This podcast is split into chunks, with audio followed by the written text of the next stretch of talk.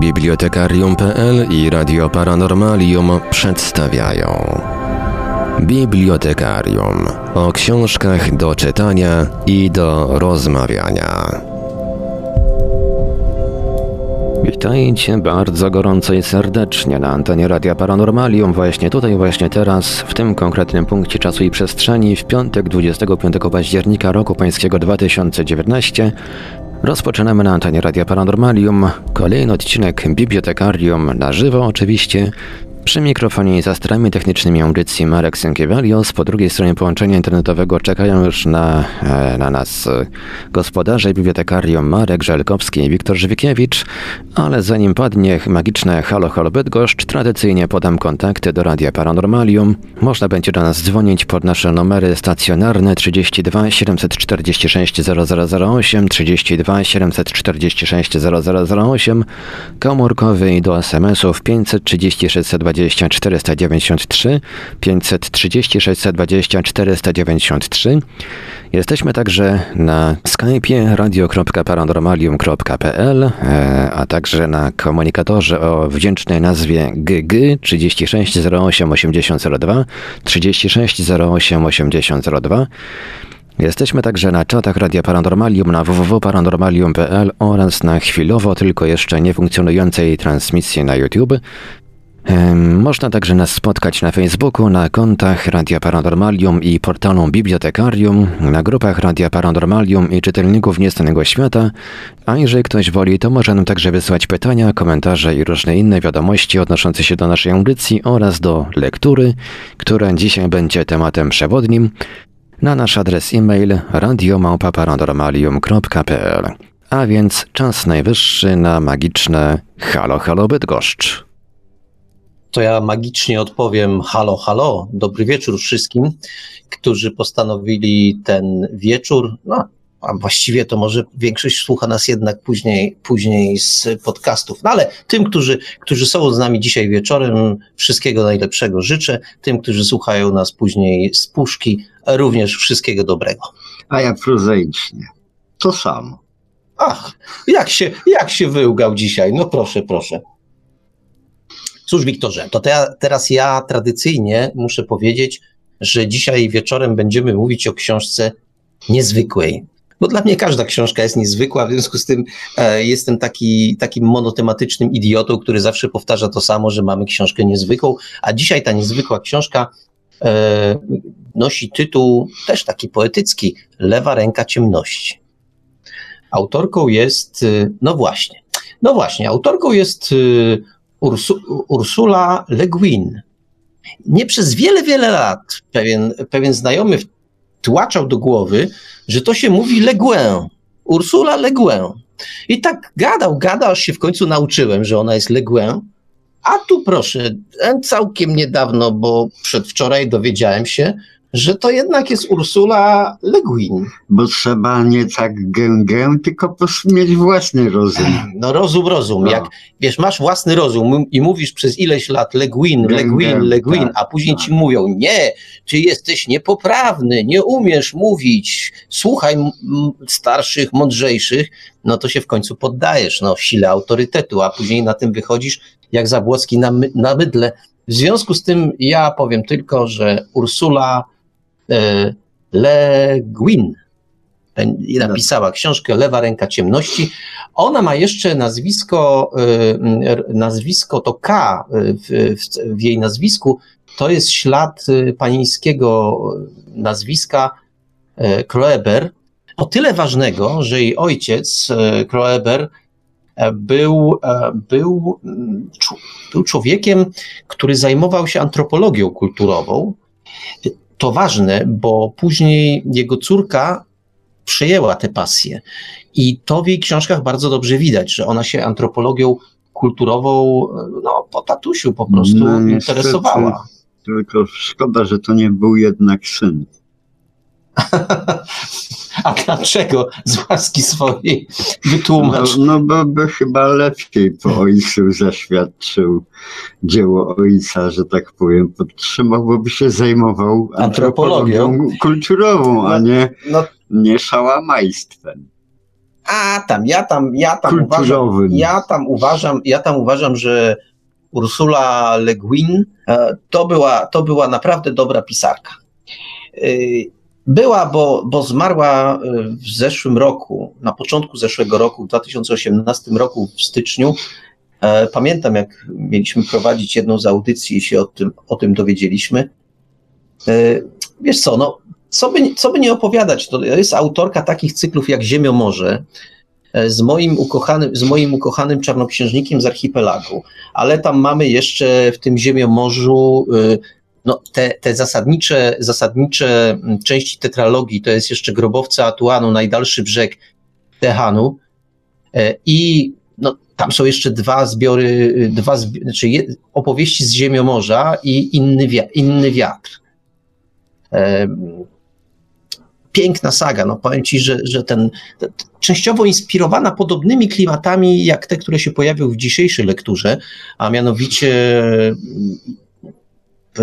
dalekim wschodem, pewną myślą stamtąd, stamtąd pochodzącą, to ja myślę, y, ja myślę, że to, że to, że to ciekawa, ciekawa sprawa po prostu. Tu nam, tu nam, pisze, tu nam pisze jeden z, z naszych czytelników, żebyśmy wspomnieli o polskich korzeniach e, Ursuli, no to, no to właśnie wspominamy o, ty, o tych powstańczych korzeniach i, i w ogóle o, korze, o korzeniach takich. Możemy być dumni przede wszystkim, e, możemy być, być dumni, że ona częściowo nasza ci jest. Nasza ci jest.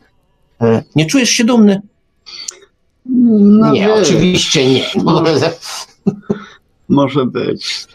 Czemu nie? To wiesz, pra, pradziadkowie, y, styczniowi, styczniowi powstańcy, styczniowi powstaniec y, gdzieś z okolic Krakowa, no moim zdaniem piękna karta, dobrze jest.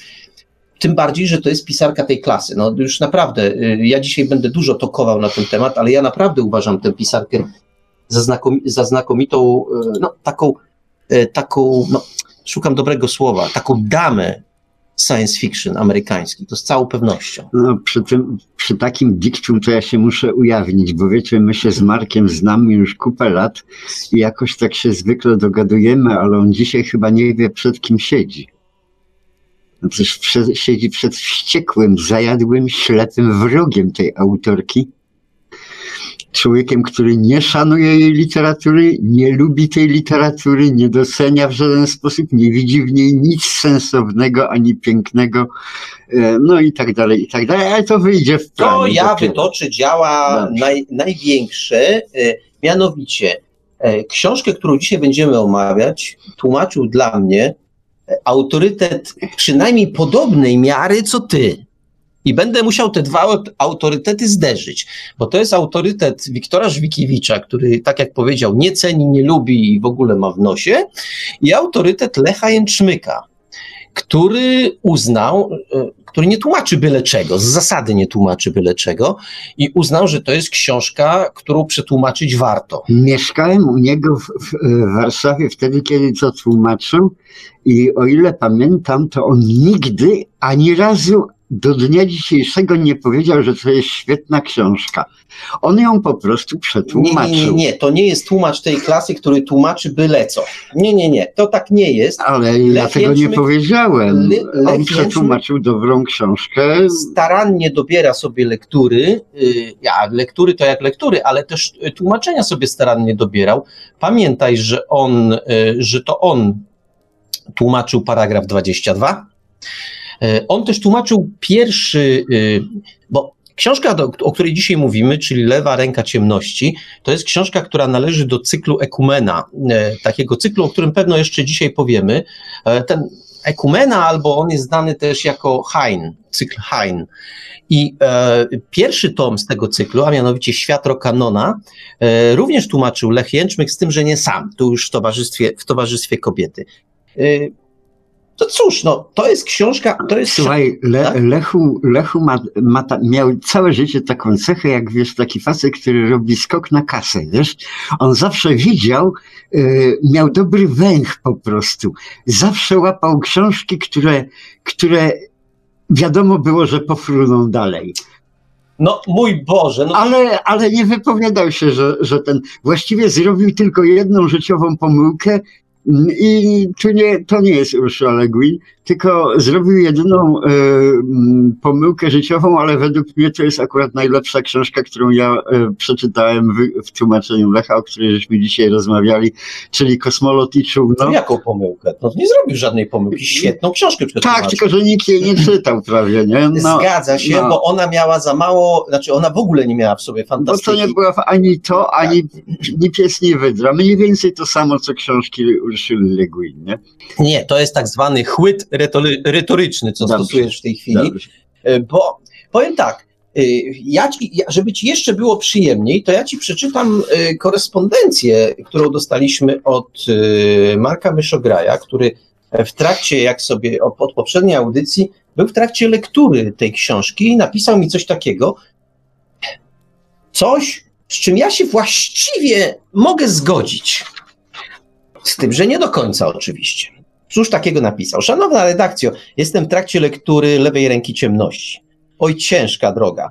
Na razie nudy, taka wersja orzeszkowej SF. O, o, o, o. Nic się nie dzieje, trudna, bez akcji, bez pozytywnego bohatera. Jeśli lektura miała skłonić do rozważań nad innością, to dużo lepszą propozycją są na przykład Tańczący z wilkami albo Shogun.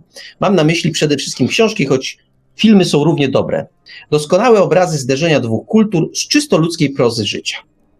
Cóż, spróbuję nie poddać się i nie zamarnąć w tej trudnej narracji yy, i dziwnym nazewnictwie wszystkich i wszystkiego. Pozdrawiam, Marek Myszogaj. Yy, dlaczego powiedziałem paradoksalnie, że ja się z tym mogę zgodzić? Bo to jest taki rodzaj fantastyki, yy, który rzeczywiście jest mało rewolwerowy, mało się strzela, mało w ogóle, mało się, rzeczywiście to, to, stwierdzenie, że się mało dzieje, o, ja bym się nawet pod tym mógł podpisać. Ale to wcale jeszcze nie świadczy, że to jest zła książka. Bo to jest tak, jak e, pamiętasz, rozmawialiśmy kiedyś o, o tym, że różni ludzie lubią, róż, lubią różną muzykę. Jedni szukają w muzyce, w piosence E, szukają jakiejś treści głębszej, zapamiętują słowa, ekscytują się tym, e, tymi, tymi zwrotkami, coś, tam znajdują, coś, co być może tam tekściarz zawarł, może tam tego nigdy nie było, ale oni to znaleźli. Inni z kolei słuchają muzyki, żeby sobie potańczyć. Czy któryś z tych, e, z tych przedstawiciel którejkolwiek z tych grup jest gorszy albo lepszy? Moim zdaniem nie. Muzyka służy temu, żeby sobie od czasu do czasu potańczyć, ale może też służyć temu, żeby coś z tego wyciągnąć. Moim zdaniem mamy do czynienia z taką właśnie sytuacją. Ursula Le Guin, no właśnie, Le Guin, Ursula Le Guin to jest pisarka, która wchodzi w szczegóły, bardzo szczegółowo, tak jak powiedziałem, bardzo szczegółowo te swoje światy opisuje, co sprawia, że ta jej proza jest mało, jak już powiedziałem, rewolwerowa. Tam rzeczywiście akcja toczy się dosyć, dosyć powoli, ale też no, nie każda książka musi mieć szybką akcję. Co natomiast osiąga dzięki tej szczegółowości? A coś takiego, że ja jestem skłonny jej uwierzyć. Dla mnie po przeczytaniu lewej ręki ciemności, mm, ja byłbym skłonny uwierzyć, że taka planeta jest i coś takiego się dzieje, czego bardzo często nie mam po książkach y, znakomitych, y, w których się bardzo dużo dzieje. ja wiem, że to jest bajka. A tutaj, y, niby też wiem, ale trudno, jak, się, jak odłożyłem książkę po raz, po raz pierwszy nie, ale po, po raz pierwszy też jej nie zrozumiałem, tej książki, to się przyznaję bez bicia. Ona się ukazała w 1988 roku, a ja już co prawda przekroczyłem wtedy, przekroczyłem wtedy dwudziestkę, ale głupi byłem jak po prostu jak noga stołowa. W związku z tym nie zrozumiałem tej książki do końca. Ale kiedy ją jak zrozumiałem, polubiłem tę książkę, to nagle, nagle zrozumiałem też, że ta książka opowiada świat. Dzisiaj się śmialiśmy trochę, że Ursula Le Guin w tym cyklu Hein, hein ona bardzo często używa słowa świat Potem mamy świat Rokanona, y, mamy planetę wygnania, ale mamy y, słowo las znaczy świat, mamy wydziedziczonych, ale mamy też opowiadanie świata i urodziny świata. Tam ciągle się to słowo świat y, przewija. I rzeczywiście ona opowiada o tych światach i ja po, lewej, po lekturze lewej ręki ciemności wierzę, że gdzieś tam taki świat istnieje.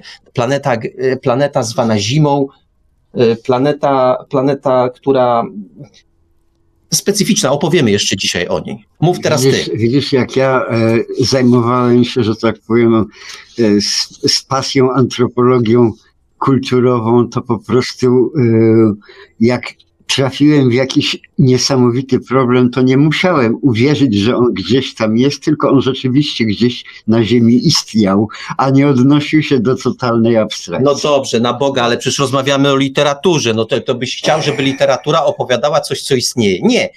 Dla mnie przekonujące jest to, że Ursula Le Guin, to się zawsze będę dzisiaj zacinał, bo jak człowiek zmienia, zmienia sposób mówienia, to mu stary gdzieś tam wyskakuje z za głowy. No ale w każdym razie, że Ursula Le Guin potrafi, Le Guin, Le Guin, Le Guin e, potrafiła tak napisać tę książkę, e, jakby to była prawda. No to co, co więcej trzeba? A, a czegoś jeszcze trzeba, Marku. Otóż no. ja nie powiedziałem, że ta książka jest złą książką, że jest źle napisana, tylko ja do niej nie przystawałem nigdy. Y, I zrozum jedną A rzecz. to ja rozumiem. Y, przeczyta, czyta, czytałem jej opowiadania, po każdym opowiadaniu miałem niesmak. A ja po każdym, y, po każdym więcej. opowiadaniu byłem śmiertelnie znudzony. A ja nie. Będę niesprawiedliwy, bo ciężko mi się ale ja nie, nie lubię ukrywać rzeczy tego. Ja nie przeczytałem lewej ręki ciemności, poschodziłem do niej 10 czy 15 razy.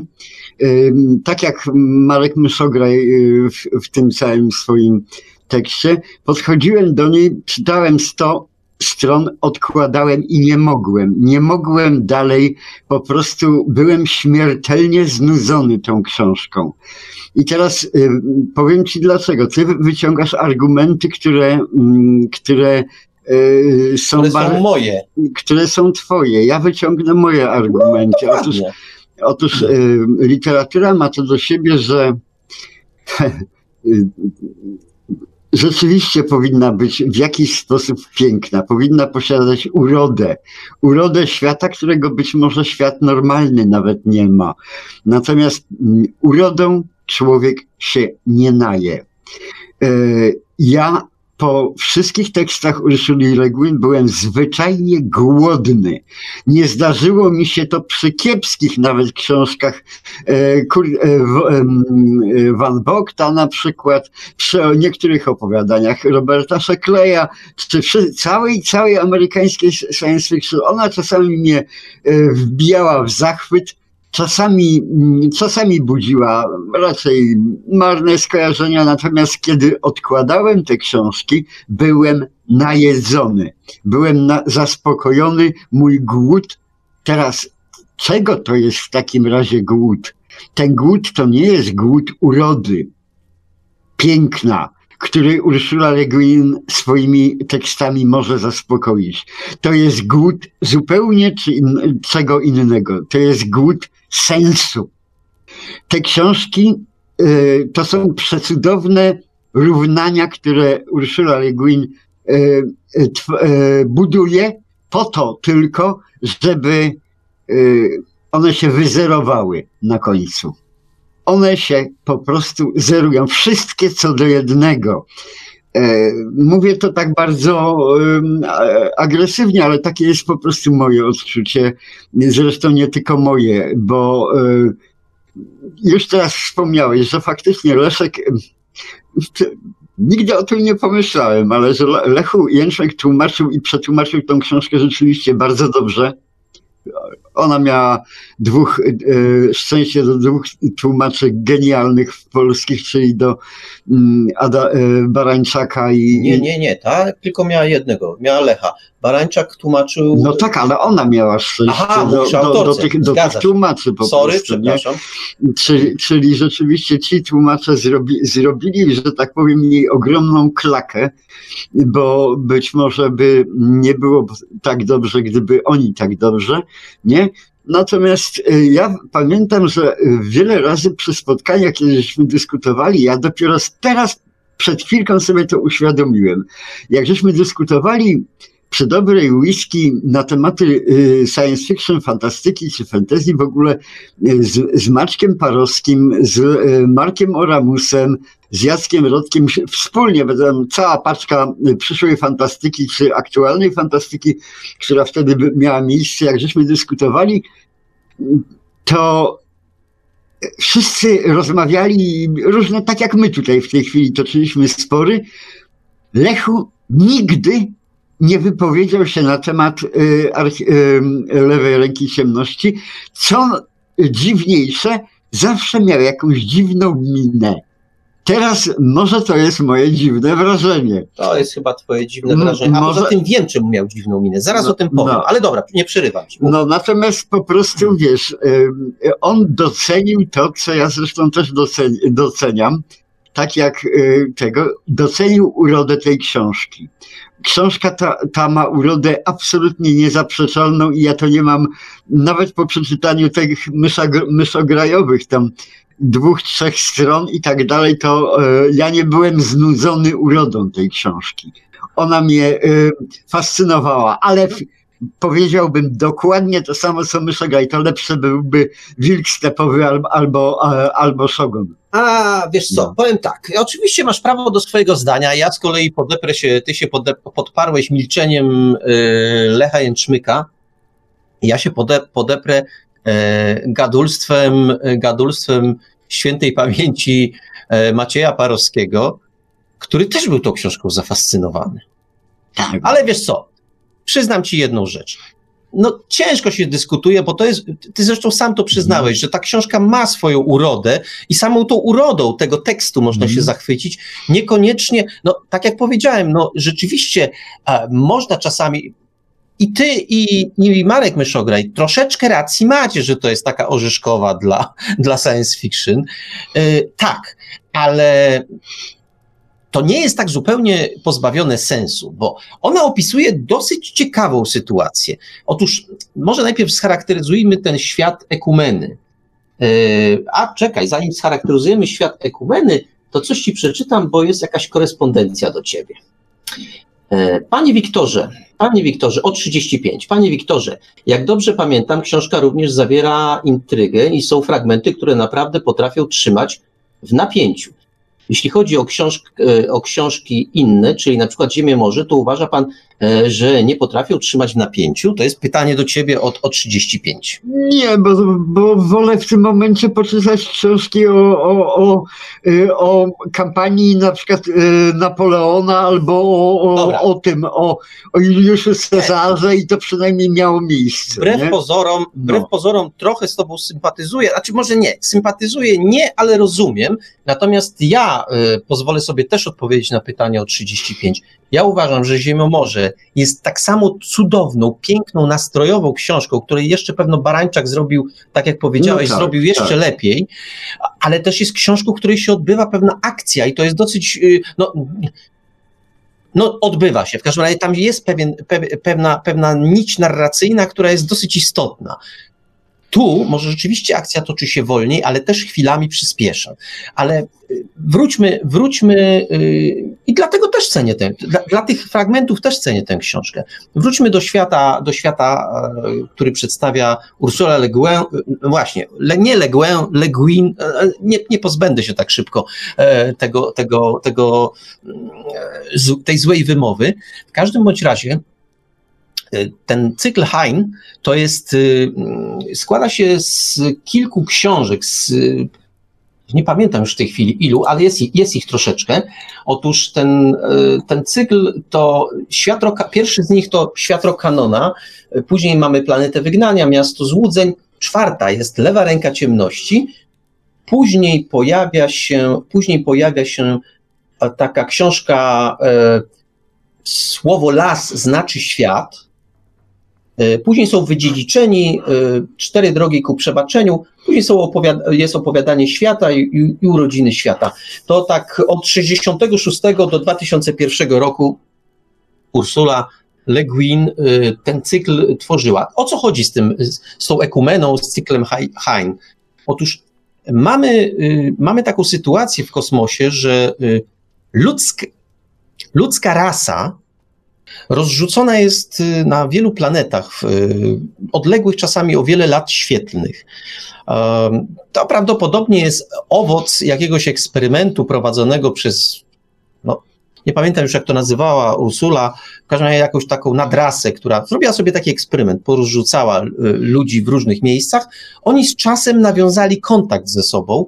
E, no i w tym czwartej części ma, trafiamy na, na planetę, y, na planetę Geten, zwaną Zimą, w której, y, na której żyje rasa, to są też ludzie, z tym, że jakoś tak specyficznie ukształtowani, że no niby są tacy sami, a jednak nie, bo, bo oni mm, są hermafrodytami właściwie, no nie właściwie, a w ogóle są, są po prostu.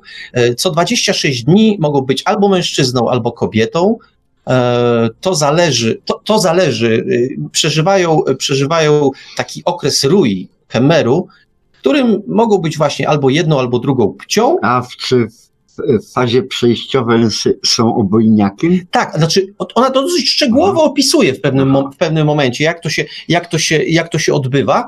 E, to też jest dosyć przekonujące. Teraz, teraz rozumiem, skąd się wziął cały XXI wiek. Nie, właśnie nie, widzisz. To, to jest wielka krzywda, którą zrobiono tej książce, bo kiedy, bo Ursula e, Le Guin napisała ją tak jak, po, nie, nie mówiłem tego jeszcze. Ona, to jest książka z 69 roku. Nikt się jeszcze tymi dziwnymi rzeczami, które, które teraz nas otaczają, nie zajmował. Ale ona książka, miała instynkt, już pachniało, już wisiało w powietrzu. Wiesz co, może wisiało, może nie. Ja znam historię tej książki, dlaczego ona powstała, zaraz, zaraz powiem. Otóż ważne jest to, że ona już w tym 69 roku dostała, dostała nagrodę Nebu, Nebulę dostała za to, w następnym w 70 dostała IGO, a w 95, więc kilkadziesiąt lat później dostała Jamesa Triptree y, juniora, to 95 rok, tak. I ale zostawmy nagrody. No, dla mnie to jest tylko potwierdzenie, że doceniono klasę tej książki, ale obawiam się, że ta nagroda z 90. lat już jest za co innego niż te nagrody w 60. latach czy na przełomie lat 60., 70. Wtedy doceniono to, że ona pokazała coś innego, pokazała to dosyć przekonująco i pokazała to chyba bez tej intencji, jaką się teraz jej przypisuje. Bo zarówno w przypadku tego Hain, e, cyklu, czyli, czyli właśnie lewej ręki ciemności, jak i w przypadku którejś tam części o, chyba Tehanu, E, tego ziemiomorza, przypisuje się, że to taka feministyczna i tak dalej, i tak dalej.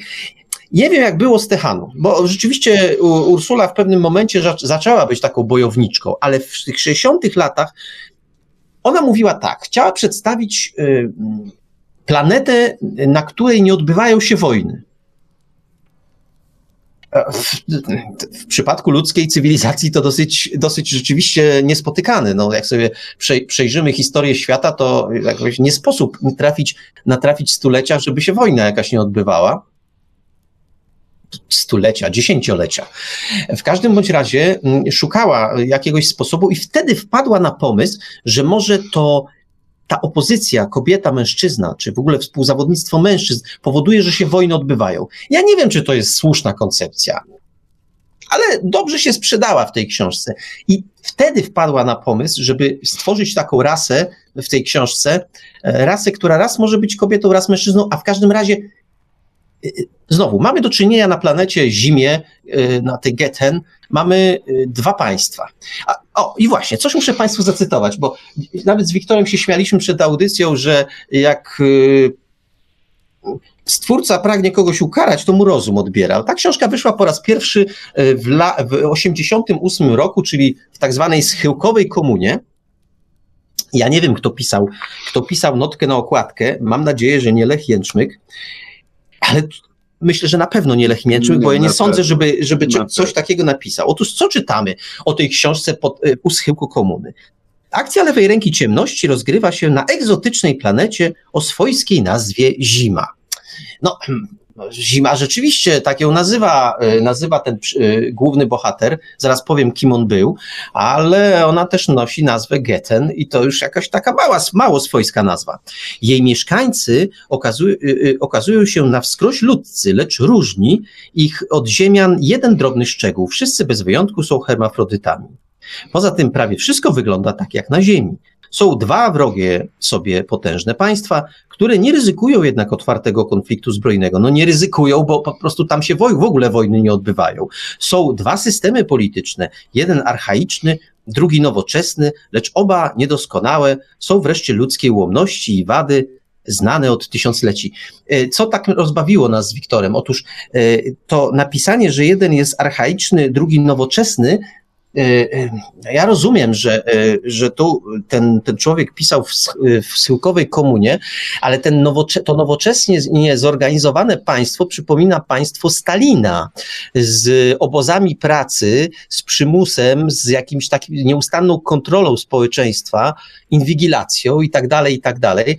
No więc jeżeli to człowiekowi z późnej komuny wydaje się nowo, oznaką nowoczesności, no to muszę przyznać, że powinien no, ale Marku, to po prostu duży majstersztyk był. No to pod, takim, pod tym względem to takie Chiny na przykład, czy wręcz Korea Północna to są najnowocześniejsze państwa świata. No, biorąc, biorąc pod uwagę tę notkę, to rzeczywiście. Natomiast y, a propos notek takich na książkach, to przypomnę, y, cytowaliśmy kiedyś notkę, jaką y, na książce pomieścił były prezydent Stanów Zjednoczonych Obama płakaliśmy, pokładaliśmy się ze śmiechu, bo no, czegoś tak, takiego tak. to jest to, co ty czytałeś, to, to jest małe piwo przy tym, co Obama wystrugał. Tak, e, no, e, ale jaką mamy sytuację, bo, bo to jest może, może dla naszych słuchaczy dosyć ważne. Otóż mm, główny bohater, e, zawsze zapominam, w każdym razie Ai, on miał, on miał na imię Ai, ale to, to on ma jeszcze coś tam w tej swojej nazwie, zaraz sobie, zaraz sobie, a, Gen, Gen, Genli Genli Ai się nazywał. To jest przybysz z Ekumeny, czyli on e, przybył na planetę e, Zimę, ale mieszkańcy planety Zimy jeszcze sobie nie zdają sprawy, że ludzkość jest rozsiana po kosmosie, że może podróżować. Co ciekawe, w tym cyklu statki nie podróżują z prędkością e, nadświetlną, nie używają, e, nie, nie używają nadprzestrzeni, nie ma tam takich rzeczy. One e, zbliżają się do prędkości światła, ale powiedzmy ta, ta fizyka einsteinowska jest jeszcze, jeszcze przestrzegana.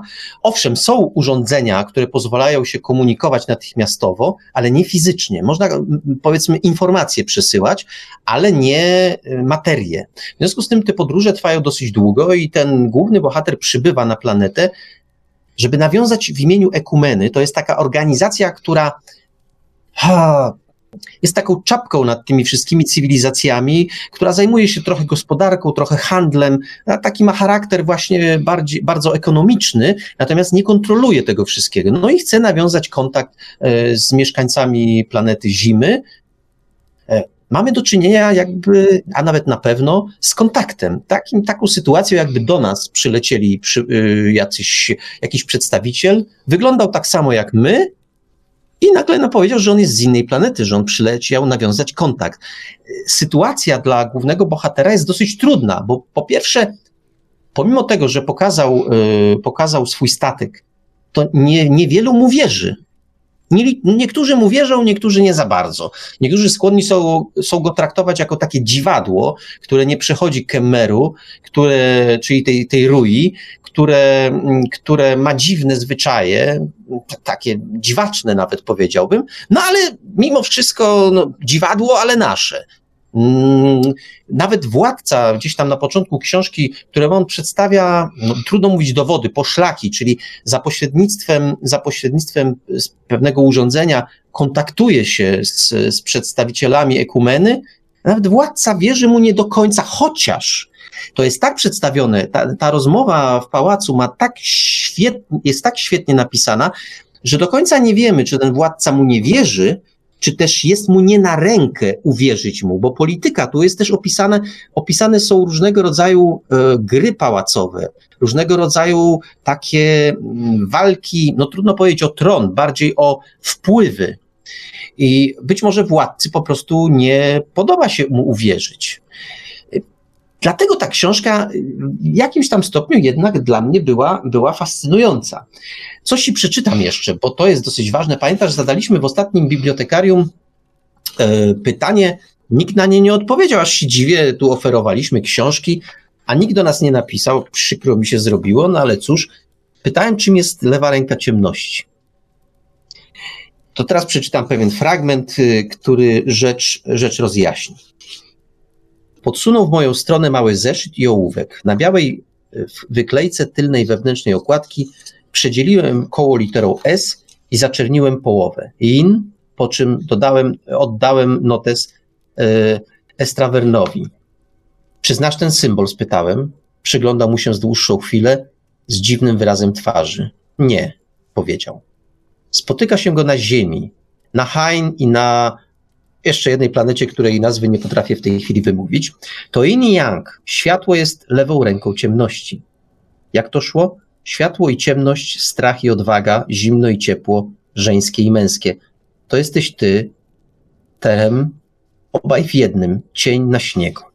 E, to się w ogóle pojawia ta scena, kiedy oni wędrują przez lodową pustynię i jest taka mgła, że nic nie widać. E, oni, zaburza się ich błędnik, ponieważ wszystko wokół jest białe, nic nie ma cienia, wszystko jest rozproszone i w tym momencie oni jakby tracą kontakt do pewnego stopnia z rzeczywistością. On sobie wtedy zdaje sprawę, że to ciemność, cień pokazuje, pokazuje światło, że światło jest lewą ręką ciemności, stąd to się, stąd to się wzięło. E, to można jeszcze długo, długo o tym mówić. To jest, to jest, dosyć, to jest dosyć ciekawe, takie, wiesz, nawiązanie. No do, widzisz, do... E, dla ciebie to jest ciekawe, a teraz sobie wyobraź człowieka, który przy tym, co żeś przed chwilką zacytował, rozpaczliwie ziewa. Bo jadąc dzisiaj do audycji, mówiliśmy, również dyskutowaliśmy na ten temat, czym jest filozofia. Otóż to, co zostało tutaj nie, powiedziane, nie, filozofią nie jest. Nie, nie, to nie jest filozofia, to po pierwsze, ja doskonale, ja już ci powiedziałem, że ja rozumiem, dlaczego ziewasz.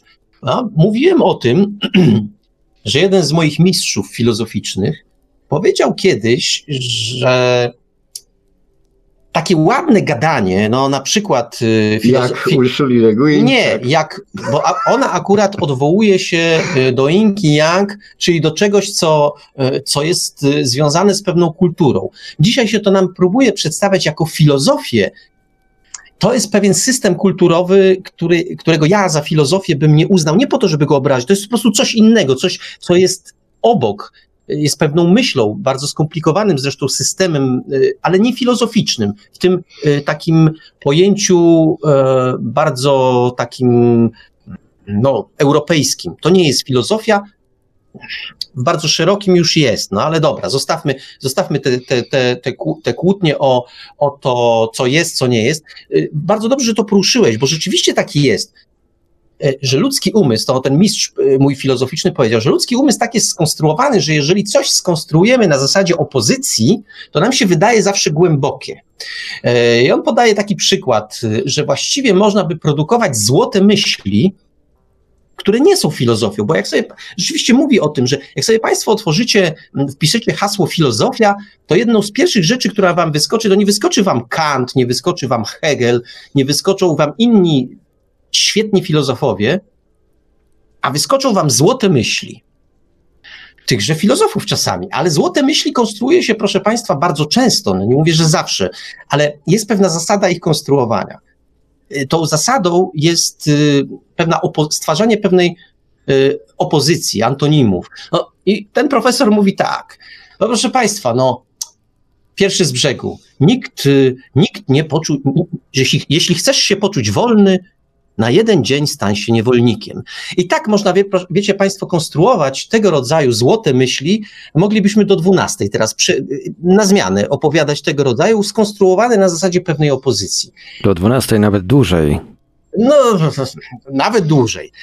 Oczywiście, to, to, czy to, i to podkreślam, tego rodzaju fajne gadanie to jeszcze nie jest filozofia, ale no, z drugiej strony, skoro Ursula Le Guin E, odwołuje się do pewnej formacji, formacji, no właśnie szukam słowa, nie filozoficznej, formacji e, re, też nie religijnej, formacji kulturowej, przywołuje ją, e, no to dlaczego ma o tym nie pisać? A to, że światło jest lewą ręką ciemności, wiesz co, jak to jest tak powiedziane, to rzeczywiście jest takim banałem trąci, właśnie tą opozycją, tym antonimem, ale kiedy ona to tłumaczy w określonej, widzisz, kiedy ona to tłumaczy Tak. w określonej sytuacji, Tak. to wtedy to nabiera sensu. Nie, to Tak. je, wtedy to nie nabiera sensu, Marku, tylko to wtedy jest piękne. A to jest zupełnie inna bajka. Nie, nie, nie, nie, nie. Do, dobrze, zgadzam się, że jest piękne i dla jednych nabiera sensu, a dla innych nie nabiera sensu. Dla mnie tłumaczy to, kiedy... prosta rzecz, to co powiedziałem. Oni wychodzą z, z, z tego swojego, to trudno, na- to nie był namiot, to coś w rodzaju namiotu, po każdej nocy spędzonej ruszają w dalszą drogę, żeby przebyć kolejne, kolejne odcinki trasy. Dosyć przymusowej sytuacji są zresztą, muszą te odcinki pokonywać. I on wychodzi z namiotu i nie wie, gdzie jest niebo, gdzie jest, czuje oczywiście grawitację, ale nie, nie widzi ziemi, no nie ziemi, lodu pod nogami, nie widzi nic wokół, nie widzi słońca, nie widzi nieba, nic nie widzi. Jest zawieszony w jakby takiej bańce. Ach. I on o tym mówi. To samo mi e, opowiadał taki sam obrazek mój przyjaciel, który popłynął sobie na, e, w ubiegłym roku, wynajął jacht i pływał po Bajkale. W nocy tam jesteś zawieszony między niebem a ziemią, nie, nie istnieje w ogóle żaden świat, nie ma nic, ty fruwasz albo unosisz. Obrazek tak samo piękny, tak samo, ta, tak samo wzruszający jak w Urszuli Le tylko że nie trzeba y, tkać do tego tysiąca planet, wystarczy popłynąć na bajkę, albo w ogóle wystarczy stanąć na jakiejkolwiek y, krawędzi góry, czy coś takiego w Gwiezdną Noc. To wszystko do, do Marku, widzisz, y, rzecz polega na bardzo prostej sprawie. Ja cenię sobie książki Urszuli Le Guin, ale tą umiejętność, y, tak samo jak tą kuglarską umiejętność pięknego słowa posiadają na przykład y, mistrzowie kabaretu. Też y, y, tworzący bonmoty, to używający tej opozycji najprostszą Ale ja rzecz. ci nie przeczę przecież. Ja ci od początku mówię, że się z tobą zgadzam. Tylko tobie się to nie podo- podoba. Ależ mi się to podoba, tylko że po przeczytaniu No, y, tej a ja urody nie. jestem A głodny. ja nie, a ja nie. No. I tutaj jeszcze o 35 zacytuję. E, e, w swoich książkach autorka lubiła bardzo odnosić się do taoizmu. No, rzeczywiście, no yin yang e, ma pewnego, e, zacytuję dokładnie, bo ja bym powiedział, że ma hopla na tym punkcie, e, ma, e, odnosi się do taoizmu, ma bardzo duży odchył do tej filozofii. To prawda. I tu jeszcze komentarz do ciebie, Wiktorze. E, Panie Wiktorze, to wyobrażam sobie, jak pan ziewa, czytając pow- powtórzenie Kierkegaarda. A książka według mnie jest świetna. No to to jest punkt dla mnie, ale zgadzam, Wiktor, to, że ja mówię, że jest świetna, nie oznacza, że y, mówię, że ty nie masz prawa tak mówić, że nie jest świetna. Tym bardziej, że podkreślasz, że ona ma swoją urodę. I ja to, Oczywiście, ja to, ja, to, ja to niezwykle doceniam, bo też uważam, że ma, ma urodę, ale może ci na przykład nie pasować, tak jak ci nie pasuje Orzeszkowa. Nie, to nie jest To jest chyba że, to samo. Że nie jest to, Marku. Otóż widzisz, y, ty tutaj się gimnastykujesz, żeby usprawiedliwić jakieś Nie, takie... nie usprawiedliwić. Poczekaj, poczekaj. Takie, y, takie czy inne tam y, konotacje Ursula Guin w jej czasie tworzenia i tak dalej. Ale otóż ja chciałbym y, dotrzeć do dnia dzisiejszego. Tu nie chodzi o dobrą literaturę. Otóż ta książka, dlaczego jestem wrogiem tej książki? Bo ta książka to był, że tak powiem, eh, prorok. To było proroctwo tego, co nastało w XXI wieku. Poczekaj, proroctwo czego? Nie zgoda, polityki, nie kultury również, nie tego i tak dalej, ale tego, że em, pewien odłam literatury, taki jakim jest fantasy, y, kiedy dyskutujemy na temat fantasy, zawsze możemy prędzej czy później dyskusję scedować na Urszulę Le Guin, Ale, no bo le, le, ależ ale lewa ręka ciemności to jest twarde SF. y, tak twarde jak, Twarde? Wiesz, jak to, co Nie, ja nie, nie, mam. twarde. Twarde SF. to Y. Marku, no ja też to czytałem. To, No ale to jest twarde SF. Posługuje się fizyką, posługuje się. Posługuje się statkami kosmicznymi, posługuje się. ale Nie ma, to nie to- jest fantazy. Nie, to jest, to jest z krwi i kości fantazy po prostu tak samo potem utkane te wszystkie cza, czarnoksiężniki z To archipelagu. jest co innego. To jest wszystko z, z tego, to jest zapowiedź, powiedziałem. To nie jest Ja mam o co Y, innego do Le Guin, no. preten- do Le Guin pretensje. Otóż, e, wiesz co, jak zacząłeś mówić, to myślałem nawet, że to powiesz, e, ale nie powiedziałeś, to ja to powiem. Otóż ona się stała, moim zdaniem, mimowolną, e, nie, zrobiono, zrobiono z niej, właśnie nie, no. zrobiono z niej kobietę, która pasuje do, nosy, do naszych genderowych czasów, do, do tych wszystkich wariac, które się w tej chwili odbywają. Nie, ona nie dlatego to wprowadziła. Miała pewien nie pomysł. Nie dlatego, no zrobiono, pewnie, że nie dlatego, ale, ale, ale z tego wyszło ale to, co wyszło. Nie, wyszło, ale wzięto to na sztandary.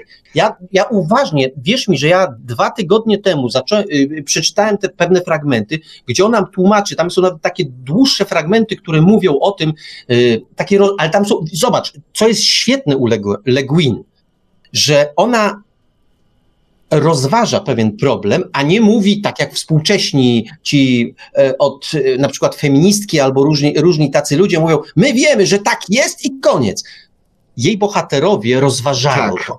Ona nie mówi, że tak jest. Ona mówi, a może jest tak, że to, iż y, mamy nasz świat, świat człowieka z ziemi, to jest świat kobiet i mężczyzn, nieustannego napięcia, e, pewnych e, rzeczy kulturowych. Może to decyduje, że u nas wybuchają wojny, a na planecie Zima, Geten nie wybuchają. Ale ona tego nie mówi. Tak jest i koniec. Poczekaj, co, ona e, mówi. Poczekaj, poczekaj. Tak, ona, ona tego nie mówi, ale jej apostołowie się na to powołują. No kuźwa, ale bo ona, ona, to. Ale ona nie jest temu winna. Ona jest, dlatego jest uczciwa, bo ci bo, bo wiesz, co mają do, do siebie apostołowie, jej apostołowie, że czytają ją wybiórczo. Czytają to, co chcą widzieć w jej książkach. Natomiast dla mnie dlatego, on, dlatego jest to, jest to ok, ponieważ tego, tego, co oni tam widzą, tego tam nie ma.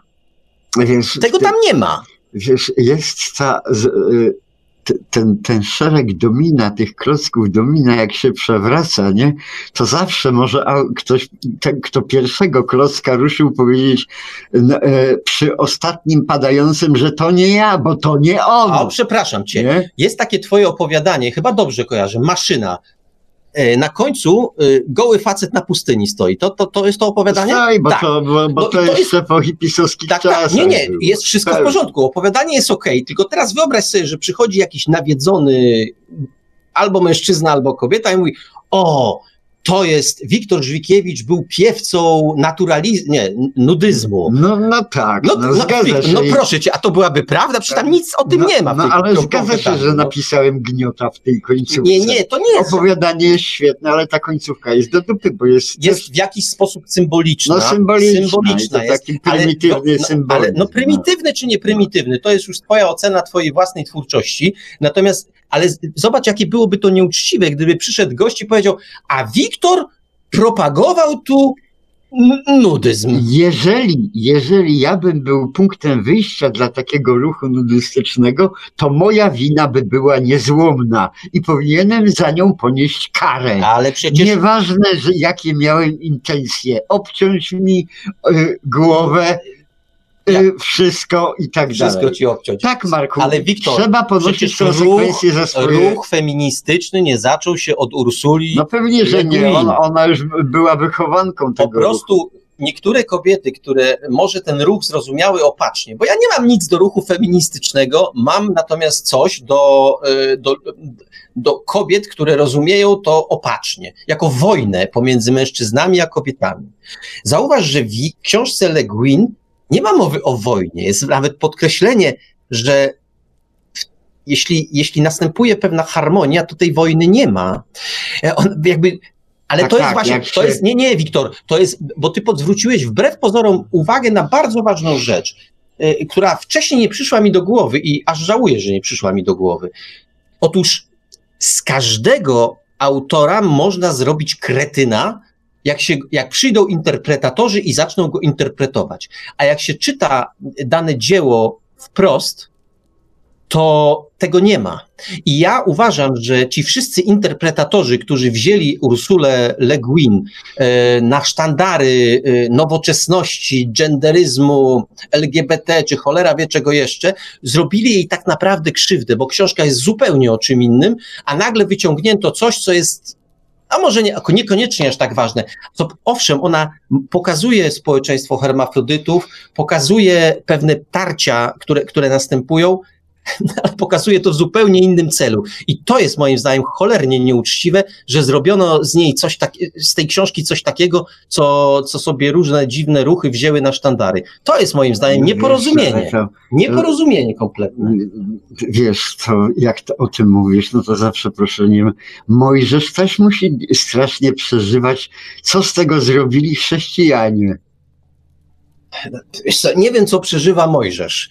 No. Nie, ale no, no. no dobrze, ale o co ci chodzi? O to, że był przyczyną również on był przyczyną chrześcijaństwa. Tak samo jak Le Guin była, jest, jest tym, że tak powiem, pierwiosnkiem tym, na którym potem ta tęcza zajaśniała. Co, bo była tak co nie znaczy, co nie znaczy, że no tak, pewnie. Sztuka że... interpretacji. To znaczy, chodzi o coś takiego, że y, dzieło, to jest prawda, jakby się, jakby się tutaj zjawił człowiek od interpretacji książki, to powiedziałby, rzeczywiście, to, co powtarzamy bardzo często, że w momencie, kiedy autor kończy książkę, to przestaje być właściwie jej właścicielem, oddaje ją ludziom i ludzie z nią robią co chcą i mogą z niej wyczytać co chcą. I rzeczywiście e, część ludzi wyczytała z książki Lewa ręka ciemności, moim zdaniem, rzeczy dziwne czy uprawnione? No, skoro to wyczytali, skoro to tam widzą, to widocznie w jakimś stopniu to tam jest. Ale ja bym chciał wyczytać, chciał. Ja z tej książki wyczytuję zupełnie coś innego. I może z tego wynika to, że, że my się tak bardzo różnimy, że ty skupiasz się na tym, co inni wyczytali w tej książce. Ja się skupiam na nie, tym, co ja wyczytałem w tej książce. Nie skupiam się, ale jakoś mi dziwnie sytuacja śmierdzi. Ja bo, wiem. Bo bardzo mi to przypomina, ale że tak powiem, to, że, że Jean-Paul Sartre też sobie tak pięknie tworzył, pięknie słowa tkał i tak dalej. Dobrze. Piękne, cudowne teksty, okay. a, a Bokassa i, i Pol Pot robili yy, na tym biznes. No nie? tak, sobie, ale no. posłuchaj. No, chyba mamy kogoś. E, ktoś tu dzwoni. Halo, halo, Radio Paranormalium, czy się słyszymy? E, tak, słyszymy się z tej strony od 65. O, witamy. A, witamy, witamy. Ja chciałbym się włączyć do dyskusji i Zapraszamy. przyznać rację panu Mark. E, panu Markowi z interpretacją, z tego względu, że bodajże przykład pani Wisławy Szymborskiej chciałbym podać, która za interpretację swego wiersza dostała bodajże tylko trójkę od nauczycieli, prawda? I wydaje się, że chyba ona wiedziała, o czym pisze, prawda? Też tak sądzę. Czy zgodzą się Państwo? Że... Tak, jak najbardziej. No. To tak jak z tym memem, który no krąży, krąży w ostatnim czasie na temat jakiegoś pisarza rosyjskiego, który też, który miał właśnie taką samą dokładnie sytuację, że nauczycielka jakoś powiedziała mu, że e, mimo, że zinterpretował własne dzieło, to dostał uwagę, że e, nie to autor miał na myśli. No właśnie, no właśnie, no właśnie. I moim zdaniem no, to jest bezcelowe takie spieranie się kłótnia, co tam autor miał na myśli, prawda, interpretacja. A chciałbym powiedzieć, że tutaj y, pan Wiktor napisał to opowiadanie, mówił, że to czasy pisowskie, prawda, a czasy, kiedy była napisana lewa ręka ciemności, też były pisowskie. No zgadza się, to to samo takie, takie mydlane pokolenia, moje i Ja nie uważam tego, tego e... czasu za mydlane. Ono może było, ono się może w wielu miejscach myliło, ale to, to jednak były czasy, które posiały jakiś ferment intelektualny chociażby. Czy on zawsze w dobre miejsce prowadził? To jest inna dyskusja zupełnie. Nie, ale... prowadził w dobre miejsce o tyle, żeby, że Amerykanie wrócili do Ameryki i zostawili tych biednych Koreańczyków na lodzie, nie? Ale, dzięki, dzisiaj, ale dzięki tym czasom powstał mój ukochany film Her, no. I chociażby dlatego warto, żeby, żeby a, czasy a, a ja były. przy tym twoim ukochanym filmie Harry, przy wszystkich adaptacjach teatralnych tego, mm, tego, tego show biznesu, to ziewałem z nudów. a bo ty przy wszystkim ziewasz. No bo to było głupie. Latanie i tańczenie i... i, i no ta, taka już rola muzykalu jest no tak, po prostu. Taki, tak. Ale muzyka była fajna. Ale muzyka, muzyka była, była super. No, muzyka była dobra. I muzyka jest najcenniejsza w tym filmie tylko tej sztuki. Oczywiście, no. że tak. No, ale po, potem za to na tej fali zrobiono... Ale, ale żeby nie te czasy hipitowskie, nie, było, nie byłoby Led Zeppelin, nie byłoby Jima Hendrixa, Jimiego Tak jest. Hendrixa, Oczywiście. Purple, a nawet powiem, nie byłoby nawet Black Sabbath, którzy ciężej grali. Prawda? Tak, nie, nie To jest było takie- Nobla dla Boba Dylana, tak? No. To już nie wiem, natomiast rację, rację ma o 35. Faktycznie. Zobacz, cała ta muzyka. Przecież akurat lubisz Led Zeppelin. No lubię, no, No, pewnie, no, to, kocham ich, no. nie ma, jest pewne następstwo, coś następuje po czymś. Nic nie, nie rodzi się w pustce. Coś się zawsze rodzi po czymś. No, dlatego ja, cieszę się, że takie, że takie zdania padły dzisiaj. Dzięki wielkie. Ja się, ja się z tym Dobrze, to ja też bardzo dziękuję i się rozłączam, nie blokuję linii. Dzięki. Do usłyszenia. Do usłyszenia. Dzięki za telefon. Do usłyszenia. Ja tylko jeszcze poz, pozwolę sobie przypomnieć e, nasze kontakty głosowe. E, numery telefonów 530 620 493, 530 620 493, e, stacjonarne 32 746 0008, 32 746 0008, no i skype radio.paranormalium.pl. A tutaj na bieżąco także przekazuję Markowi i Wiktorowi komentarze z czatów, także na czatach również zachęcamy do komentowania. A jeszcze się powołam na to, co napisał o 35, bo o 35 oczywiście sprawdził, e, jak to jest z tą filozofią i rzeczywiście złote myśli wyskoczyły na trzecim miejscu dopiero, a co na pierwszym? No na pierwszym jest definicja z Wikipedii, na drugim ency, e, encyklopedia PWN, no czyli na pierwszym takim, no podefinicyjnym zaraz się pojawia, nie pojawia się cokolwiek z filozofii prawdziwego, tylko się złote myśli pojawiają. E, No ale się oczywiście odszekuje to na trzecim miejscu, ale to, to co jest na pierwszym i na drugim jest mało cokolwiek wnosi do, do filozofii jako takiej, raczej tłumaczy czym filozofia w ogóle jest. A później złote myśli. A tak naprawdę złote myśli to jest takie dziamdzianie, glamganie, klam, kombinowanie, a nie prawdziwa filozofia. To, tak jak powiedziałem, jak, znaczy, jak cytowałem swojego mistrza, e, takie złote myśli, jakbyśmy teraz z Wiktorem siedli, to moglibyśmy produkować na kopy. No i Le Guin też to potrafi. Nie, no ona się, no Wiktor, no przecież się odwołuje rzeczywiście. Do- tym była. Nie, do taoizmu się odwołuje. Ta, no taka taoizm to też No takie ale tak, to Wiktor, jakbyśmy to wszystko lewa, prawa, góra, dół, ciepłe, Nie, nie, ja- nie, kobieta, facet i tak No, dalej. ale to Wiktor, Tak. ale to ci kiedyś tłumaczyłem, jak to, jak to zrobili, jak to zrobili, y, jak to zrobiono w starożytności, kiedy, y, wiesz, najpierw podzielono cały świat na właśnie lewo, prawo, ciepło, zimno i tak dalej, a później zaczę... i to jeszcze było ok, tak można świat rozpatrywać na zasadzie pewnych przeciwieństw. No okej. Taką filozofię można przyjąć, ale w pewnym momencie filozofowie, niektórzy oczywiście, no, pe- pewna grupa filozofów, zaczęła y, przypisywać tym, y, tym opozycjom y, wartości. Dobra, zła. Czyli prawe jest dobre, lewe jest złe, y, ciepłe jest dobre, zimne jest złe. To już był szczyt głupoty takiej, bo y, tak jak mówiłem kiedyś Państwu, to w języku nam zostało i to nie tylko w języku tak, polskim. my jesteśmy mądrzy, one są głupie, nie? Nie, to, Tak, nie, nie, to to, zosta- to, zostało. to zostało. To, Do dzisiaj. do dzisiaj mówisz, do dzisiaj mówisz, że ktoś jest prawym człowiekiem, a ktoś inny chodzi na lewiznę. E, Do Jakoś dzisiaj, trzeba to do wyróżnić, dzisiaj mówisz, jaka to jest, jaki to jest wspaniały, ciepły człowiek, a później mówisz, jaka to jest paskudna, zimna A kobieta. chciałbyś zrobić z tego ciepły kisiel? Nie no, ale wiesz co, ja, Tak. lubię, ja lubię ciepły kisiel. Ja lubię ciepły kisiel. No, No widzisz, widzisz, jak to, jak to różnie bywa. Ale zostawmy, bo tam jakiś, zbliżamy się na jakieś pobocza, na po, jakieś pobocza filozofii. E, wróćmy, wróćmy na planetę Geten. Tam powiedzieliśmy, że są dwa państwa. Mamy Karhit, to jest tak, powiedzmy, to państwo, które określono w tym, w tej notce okładkowej jako to państwo takie o systemie dosyć takim archaicznym. Stalinowski. Nie, nie, Stalinowski, Stalinowski jest Orgorein. Mhm. Orgorein to jest właśnie takie, no mnie się pierwsze, co, co się skojarzyło, to właśnie z takim, takim dobrze rozwiniętym stalinizmem. Zresztą nie jest dziwne, że z tego właśnie państwa, z Orgoreinu, uciekają przez lodową pustynię z, z, nasz bohater, czyli ten przybysz, przybysz e, spoza, spoza świata zimy, e, razem z tubylcem, psem uciekają.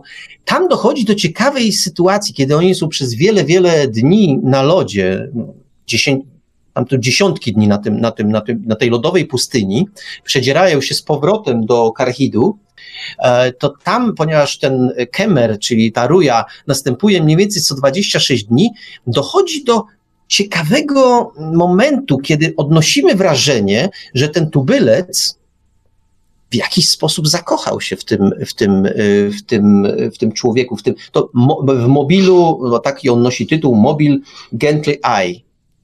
On się w nim podkochuje, no coś tak powiedzmy. To nie jest wprost napisane, bo to Ursula była um, za bardzo precyzyjna i, i za, za dobrze pisała, żeby pójść w jakąś taką łatwiznę. Nie, to jest tak zasugerowane, i to wiesz, przypomniało mi zaraz takie sytuacje, że od, właściwie jak, jak, jak, jak sięgnąć pamięcią w fantastykę, to takie sytuacje e, takich e, związków, czy też takich fascynacji międzygatunkowych, bo tu trudno powiedzieć, czy czy, czy to był jeszcze ten sam gatunek człowieka, czy tylko podobnie fizycznie byli.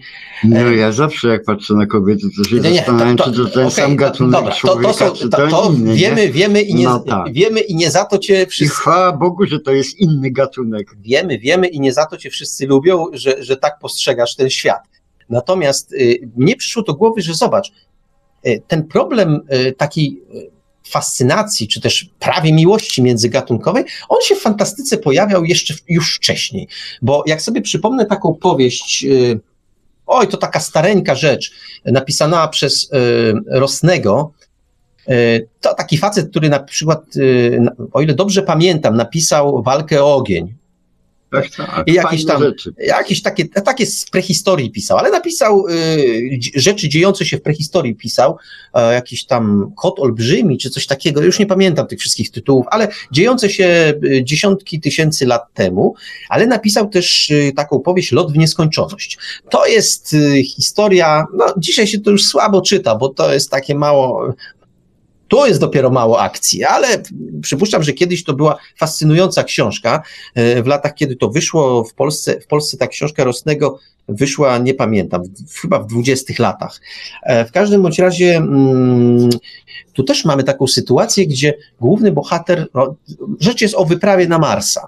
I główny bohater zakochuje się w Marsjance, chociaż tam o fizyczności nie ma mowy w ogóle, żadnej mowy nie ma, a jednak platonicznie zakochuje się. I wtedy sobie przypomniałem, że nie tylko w, takim, w takiej ramotce starej jak Lot Nieskończoność, ale w książce, o której kiedyś wspominaliśmy, czyli Sergieja Sniegowa Dalekie Szlaki, również się motyw takiej miłości, fascynacji międzygatunkowej pojawia. Przypomnę, że tam się pojawia taka bohaterka, która jest nazywana wężopanną z Wegi, bo rzeczywiście z planety przy tej gwieździe pochodzi e, i główny bohater się w niej zakochuje.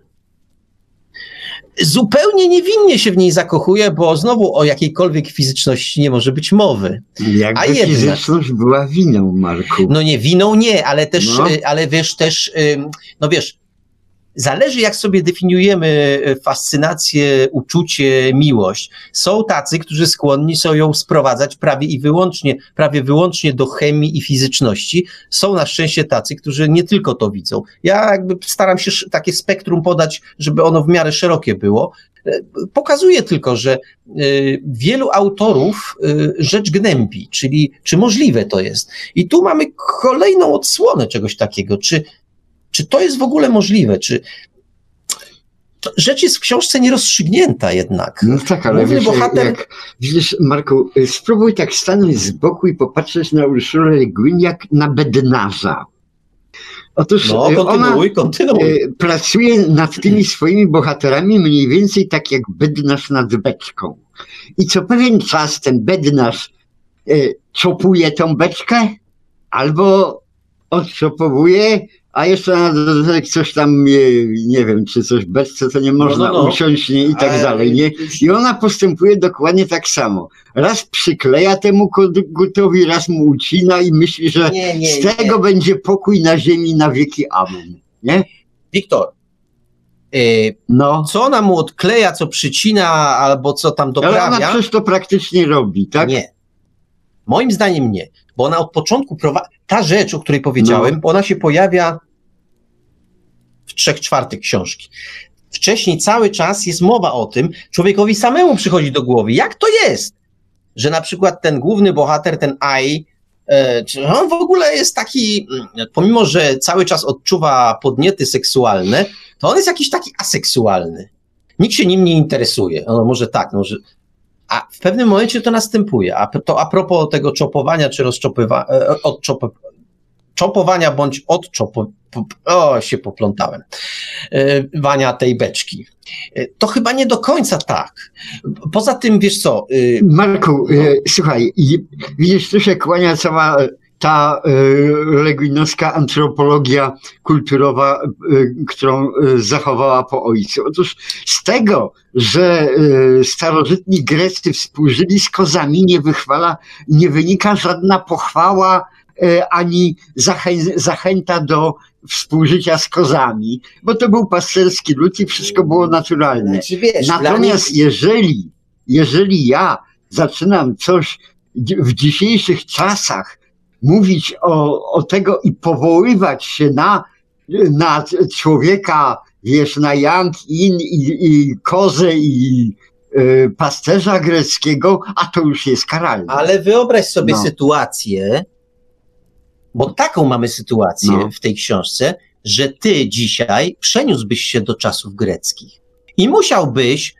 E, e, ja o tych kozach to akurat nie wiedziałem. Ja wiedziałem, że oni z chłopcami. Nie, to, nie, to, z kozami, jak najbardziej. Nie Na, wie- Nawet są ładne na, na wazach piękne malunki. Proszę się na mnie nie powoływać, tylko proszę się powołać na w jednej garści trzymają ogon, a, a Dobrze, dobrze. Ja, No tak ja wiem, że oni z chłopcami. I to było dopuszczalne i tak dalej. Nieważne. Tak. Obojętnie. To wyobraź sobie, że się przenosisz do tych czasów i musisz to jako, jakoś z tym żyć. Co więcej, nie możesz to ingerować, bo zadaniem ekumeny nie jest, y, czyli tej nie, w organizacji. tamtych czasach to bym prawdopodobnie zaakceptował to, no ale I to też tam... byś z tą kozą? No, a- trudno. Nie, nie, prze, przepraszam, przepraszam cię bardzo, ale Ale Marku, to przekracza w granice mojej tamtych czasach to ja i ty byśmy byli w tamtych czasach. nie, nie, nie, nie. Zrozummy się. No. Ty się przenosisz A, swoją dzisiejszą świadomością tam.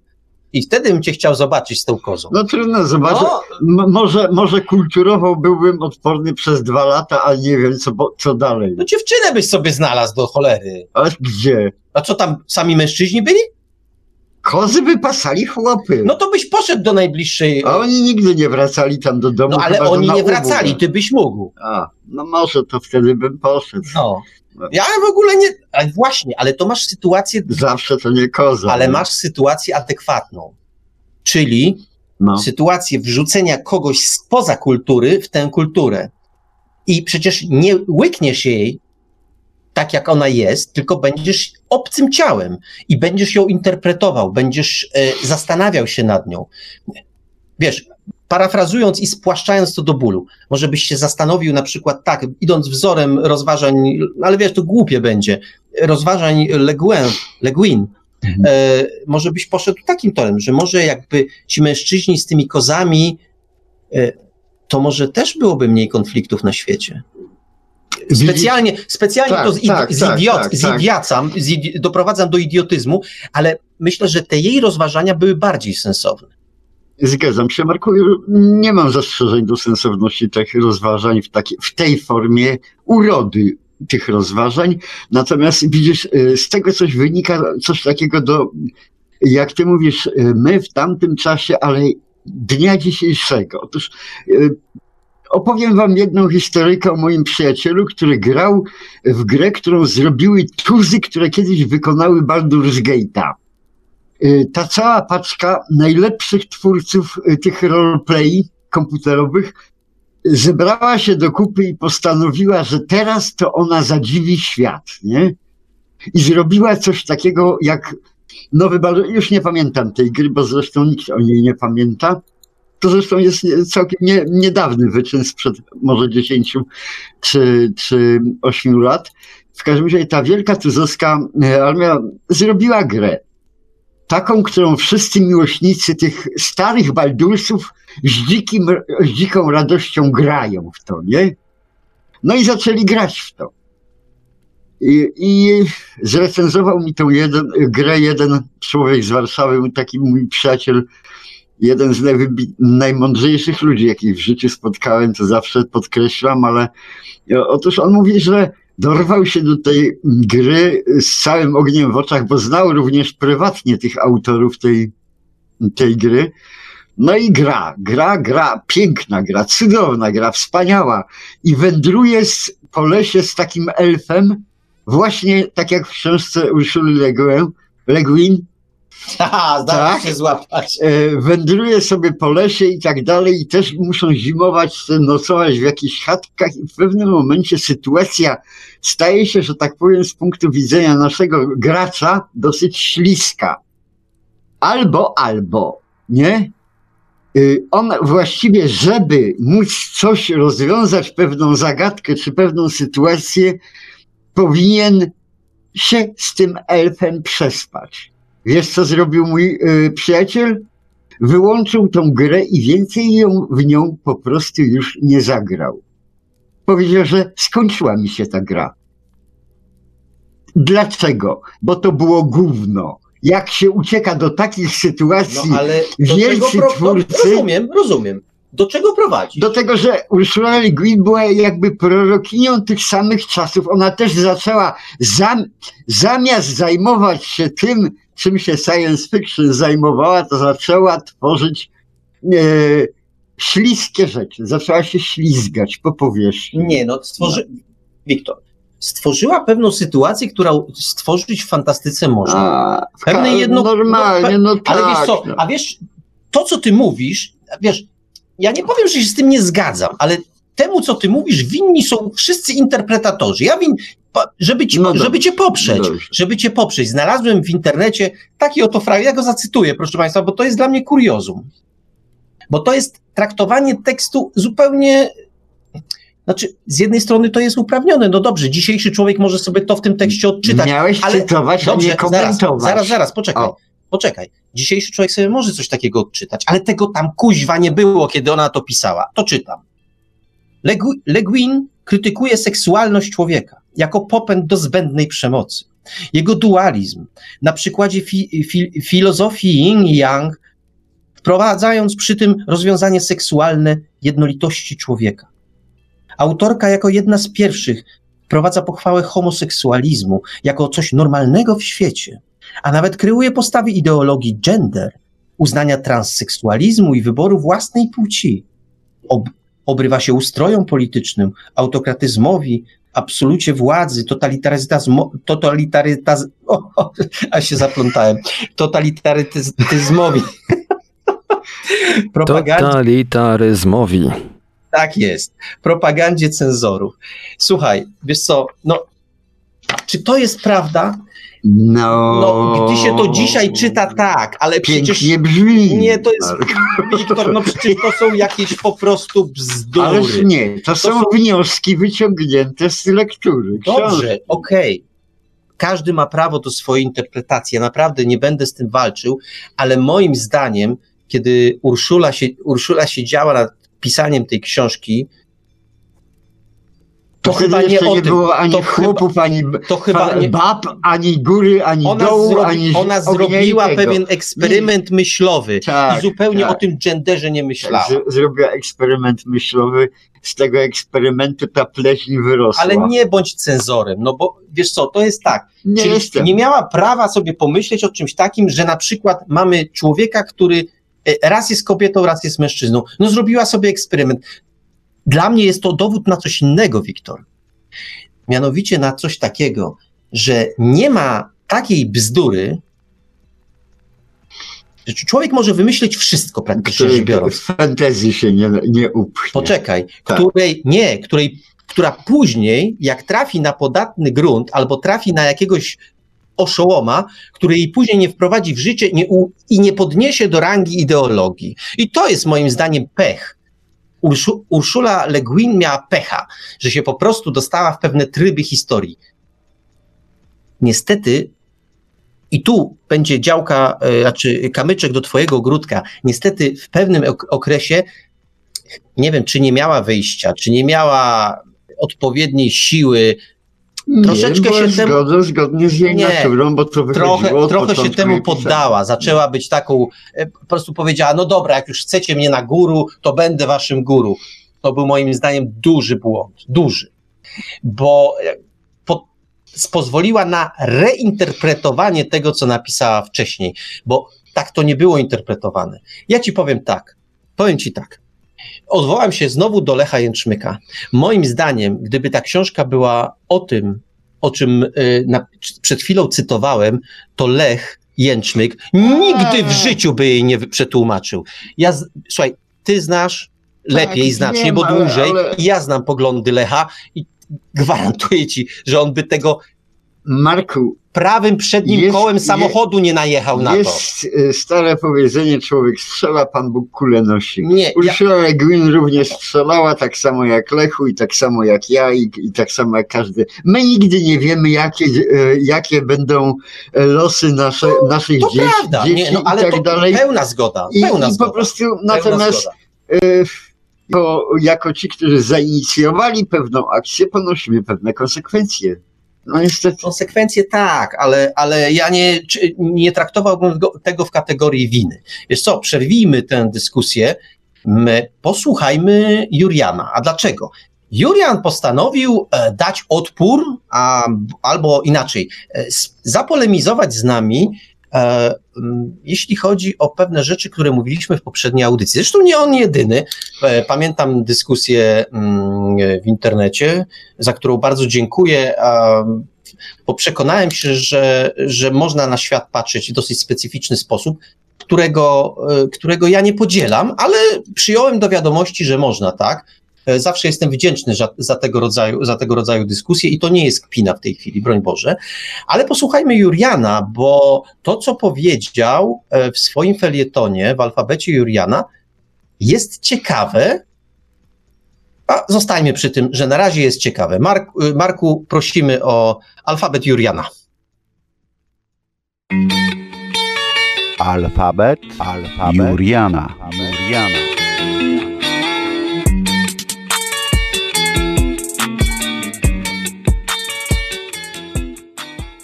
P jak pastwisko. Witam słuchaczy. Przyznam, że do napisania felietonu zostałem sprowokowany omówieniem w ostatniej audycji Bibliotekarium książki Johna Lennoxa Bóg i Stephen Hawking, czyj to w końcu projekt. Stąd i tytuł mojego tekstu. Pamiętając słowa pana Marka Żelkowskiego, że dobry felieton to taki, kiedy wrzuci się granat do szamba, postanowiłem pójść krok dalej i z odbezpieczonym granatem wskoczyć tam osobiście. Tematy, które postaram się musnąć, to wiedza i wiara. Zestaw bardzo trudny, szczególnie w dobie możliwości narażenia się na artykuł 196 kodeksu karnego. Nie jestem ani naukowcem, filozofem, ani duchownym, a to dobra podbudowa, aby wtrącić swoje trzy grosze. Tym bardziej, że książki nie przeczytałem. Na swoją obronę dodam, że zapoznałem się z kilkoma pozycjami Hawkinga, więc będę się opierał na nich i na materiale z audycji.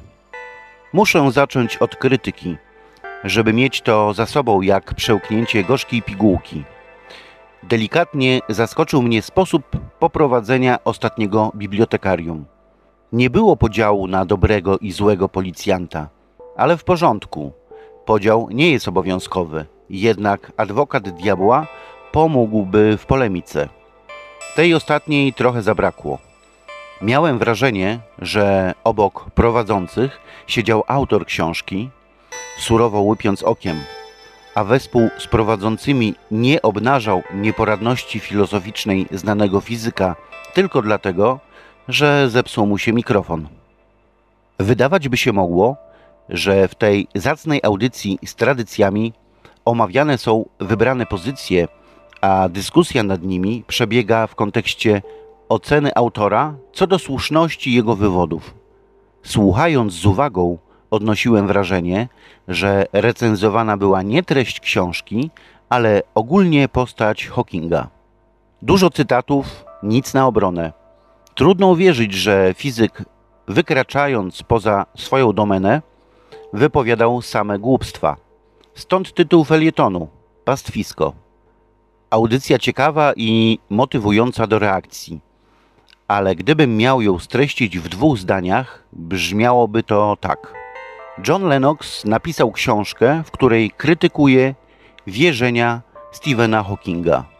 Uważamy, że autor miał rację, ponieważ Hawking to pyszałek, gwiazdor, kiepski fizyk, żaden filozof, do tego egocentryk, komunista i w pewnym sensie cyklista. Z przyjemnością dodam, że ten opis, za wyjątkiem komunisty, świetnie pasuje także do mnie. Mam więc ze znanym fizykiem wiele wspólnego. Trochę przesadziłem. Sprawiedliwie przyznam, zdarzało się, że pan Marek doceniał głównie jego dorobek naukowy. Pozostaje mieć nadzieję, że po takim wstępie y, w bibliotekarium znajdzie się miejsce na mój kolejny felieton. Haha, tu powinienem się zaśmiać bardziej naturalnie, dając do zrozumienia, iż doskonale wiem, że prowadzący nie są małostkowi. Niestety, nagrywając materiał, jestem zbyt spięty wagą swej misji. Za chwilę postaram się udowodnić, że ani autor, ani jego bohater nie mieli racji, a czytanie tej książki to strata czasu. Czasem mam wrażenie, że gatunek ludzki posiada jeszcze nieodkryty gen wiary. To tłumaczyłoby potrzebę wierzenia, czy to w absurdalne zabobony i przesądy, czy teorie spiskowe w rodzaju płaskiej ziemi, po całe skomplikowane systemy, poczynając od społecznych przez polityczne na religijnych kończąc. Wiara to fenomen. Jesteśmy w stanie uwierzyć we wszystko i we wszystko wierzymy. Jedni w religię, inni w sektę, jeszcze inni w swoją drużynę, za którą oddaliby życie. Nie dodałem jeszcze ręki boskiej, która broni, rąk, które leczą, niewidzialnej ręki i wiary, że złota rączka wszystko naprawi. Wiara. Im bardziej system wierzeń rozbudowany, tym więcej daje nam gotowych odpowiedzi. Wiara zwalnia od samodzielnego myślenia. Mamy gotowy produkt, który zazwyczaj jest dość spójny, czasem spisany w księgę, od pokoleń leżącą na półce i zatytułowaną Moja rzeczywistość w pytaniach i odpowiedziach. Zabetonowane przekonania od zarania dziejów przetrącają życiorysy, przelewają krew. Niezależnie czego dotyczą, ludzie gotowi są za jakąś wiarę podrzynać gardła i podkładać bomby wierzącym inaczej. Czy naukowcy podkładają bomby? Nigdy. Oni je tylko projektują, ale o tym za chwilę. O czym jest książka Bóg i Stephen Hawking?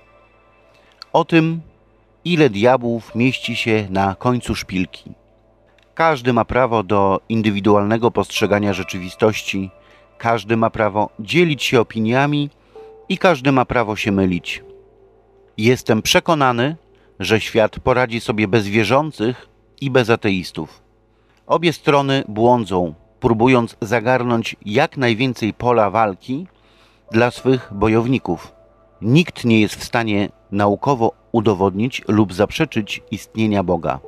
Z drugiej strony, opis rzeczywistości od wieków szlifowany przez pasterzy wyznawców, między bajki można włożyć. Nadszedł czas. Kilka zdań o ateistach. Teoretycznie najszybciej można ich odnaleźć wśród braci naukowej i jeszcze żyjących zwolenników szczęśliwie upadłych systemów politycznych. Przynajmniej oni sami śmią nazywać siebie ateistami. Nad tymi ostatnimi nie będę się długo rozwodził, ponieważ są to ludzie mocno wierzący w system, w partię, w przywódcę. I jeszcze w to, że ich ideologia kiedyś zbawi świat. Trudno więc nazwać ich niewierzącymi.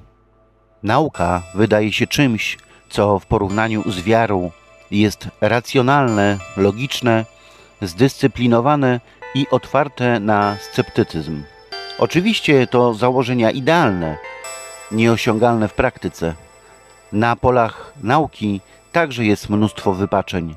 Od wybujałego ego i chciwości po niesnaski i małostkowe niedoskonałości charakterów przedstawicieli elity ludzkości. W porządku, lecz można stwierdzić, że przynajmniej założenia są słuszne. Po rozwikłaniu tajemnicy metodami naukowymi coś wiemy. Nie jesteśmy skazani na ślepą wiarę. Ale czy na pewno? Co pozostanie za tysiąc lat z dzisiejszych prawd naukowców? Wszystko jest w ruchu. Wszystko płynie. Każde odkrycie powoduje konieczność stawiania kolejnych pytań. Ciągłe zamieszanie. Oczywiście tak działa nauka, bo inaczej nie może. Raz mówią, żeby chleb smarować masłem, innym razem zdrowsza jest margaryna. Ktoś udowodni, że masło i margaryna w zasadzie nie istnieją, jeśli na nie nie spojrzeć, aby w końcu usłyszeć, że oba smarowidła to jedność razem z nami i ze stołem w jednej holograficznej projekcji. Z przykrością stwierdzam, że dzisiejsza wiedza jest także wiarą. Od zawsze żyjemy w ciemnej mgle niewiedzy. Mroki skrywają też naszą historię. Nie wiemy skąd się wzięliśmy i dokąd zmierzamy. Niewiele wiemy o własnej świadomości, naszej planecie i widzialnym wszechświecie. Dodam tylko o naszej zwykłej materii, bo o hipotetycznej ciemnej materii energii, stanowiącej według szacunków 95% energii wszechświata, nie mamy bladego pojęcia. Może to powód, dla którego szukamy łatwych odpowiedzi. Jak już solidnie się zagnieżdżą w głowach, trudno je wyplenić, bo nikt nie lubi wychodzić ze strefy komfortu, kiedy po latach trzeba remontować piętra, a czasem budować gmach światopoglądu od fundamentów. Gdyby komuś chciało się wyciągnąć z archiwum za jakiś tysiąc lat czasopismo naukowe z zeszłego tygodnia, miałby niezły ubaw. Wierzę w to, ale mój analityczny umysł od razu podpowiada, że człowiek z przyszłości mógłby nie mieć poczucia humoru. Podsumowując, czy ma jakikolwiek sens przeciwstawiać sobie wiedzę i wiarę? Czym jeden pogląd polegający na wierze jest lepszy od wierzenia w coś innego? Dwie strony tego samego medalu. Sądzę, że warto wierzyć możliwie najmniej, jednocześnie dawać szansę każdej teorii, bo nawet w najbardziej absurdalnej może znajdować się ziarno prawdy. Jeśli już wierzymy, pozwólmy innym wierzyć w to, na co mają ochotę. Mniej agresji, więcej tolerancji i pokory, bo w dziedzinie wiary to inni mogą mieć rację. A w ogóle to najlepiej wiedzieć jak najwięcej, a wierzyć tylko w siebie.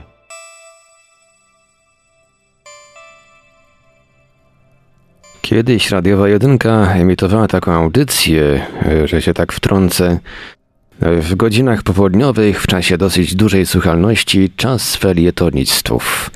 No niestety czasu felietonistów już w radiowej jedynce nie ma. W ogóle chyba jedynka przestała emitować jakieś felietony a przynajmniej nie emituje takich niezahaczających o politykę, ale za to mamy bibliotekarium, a w bibliotekarium przez e, wysłuchaliśmy przed momentem alfabetu Juriana. Jeszcze będzie jeden felieton, ale to panowie zapowiedzą. Ja tylko jeszcze przypomnę kontakty do Radia Paranormalium. Można do nas dzwonić pod nasze numery stacjonarne 32 746 0008, 32 746 0008, komórkowy i do SMS-ów 536 20 493, 536 20 493, skype radio.paranormalium.pl GG 36 08 8002 36 08 8002. Jesteśmy także na czatach Radia Paranormalium na www.paranormalium.pl oraz na działającym już czacie na naszej transmisji na YouTube.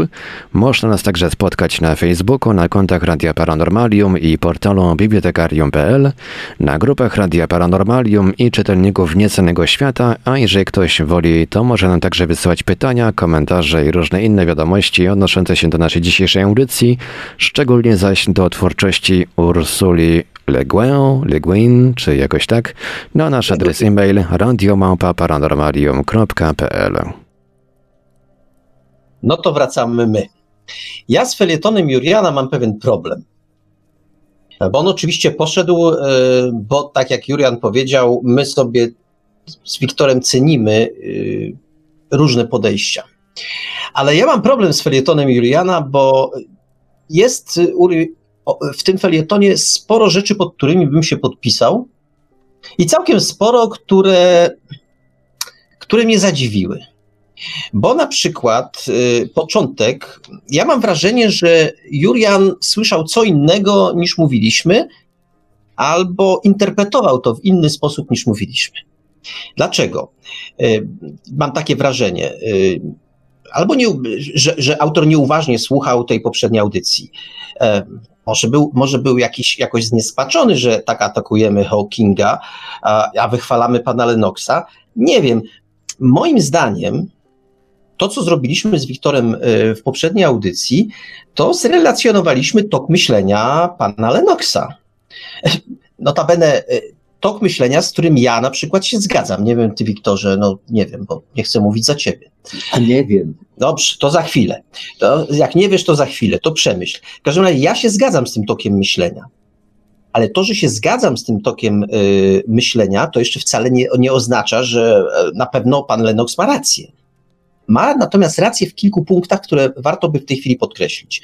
E, proszę, niech Państwo zauważą, że e, chociaż pan Lennox e, jest wierzącym człowiekiem, co, czego zresztą nie ukrywa, e, nawet to podkreśla, to on rozwalił rozumowanie pana Hawkinga nie na gruncie wiary, tylko na gruncie logiki, konsekwentnego używania pojęć oraz znajomości historii religii i filozofii.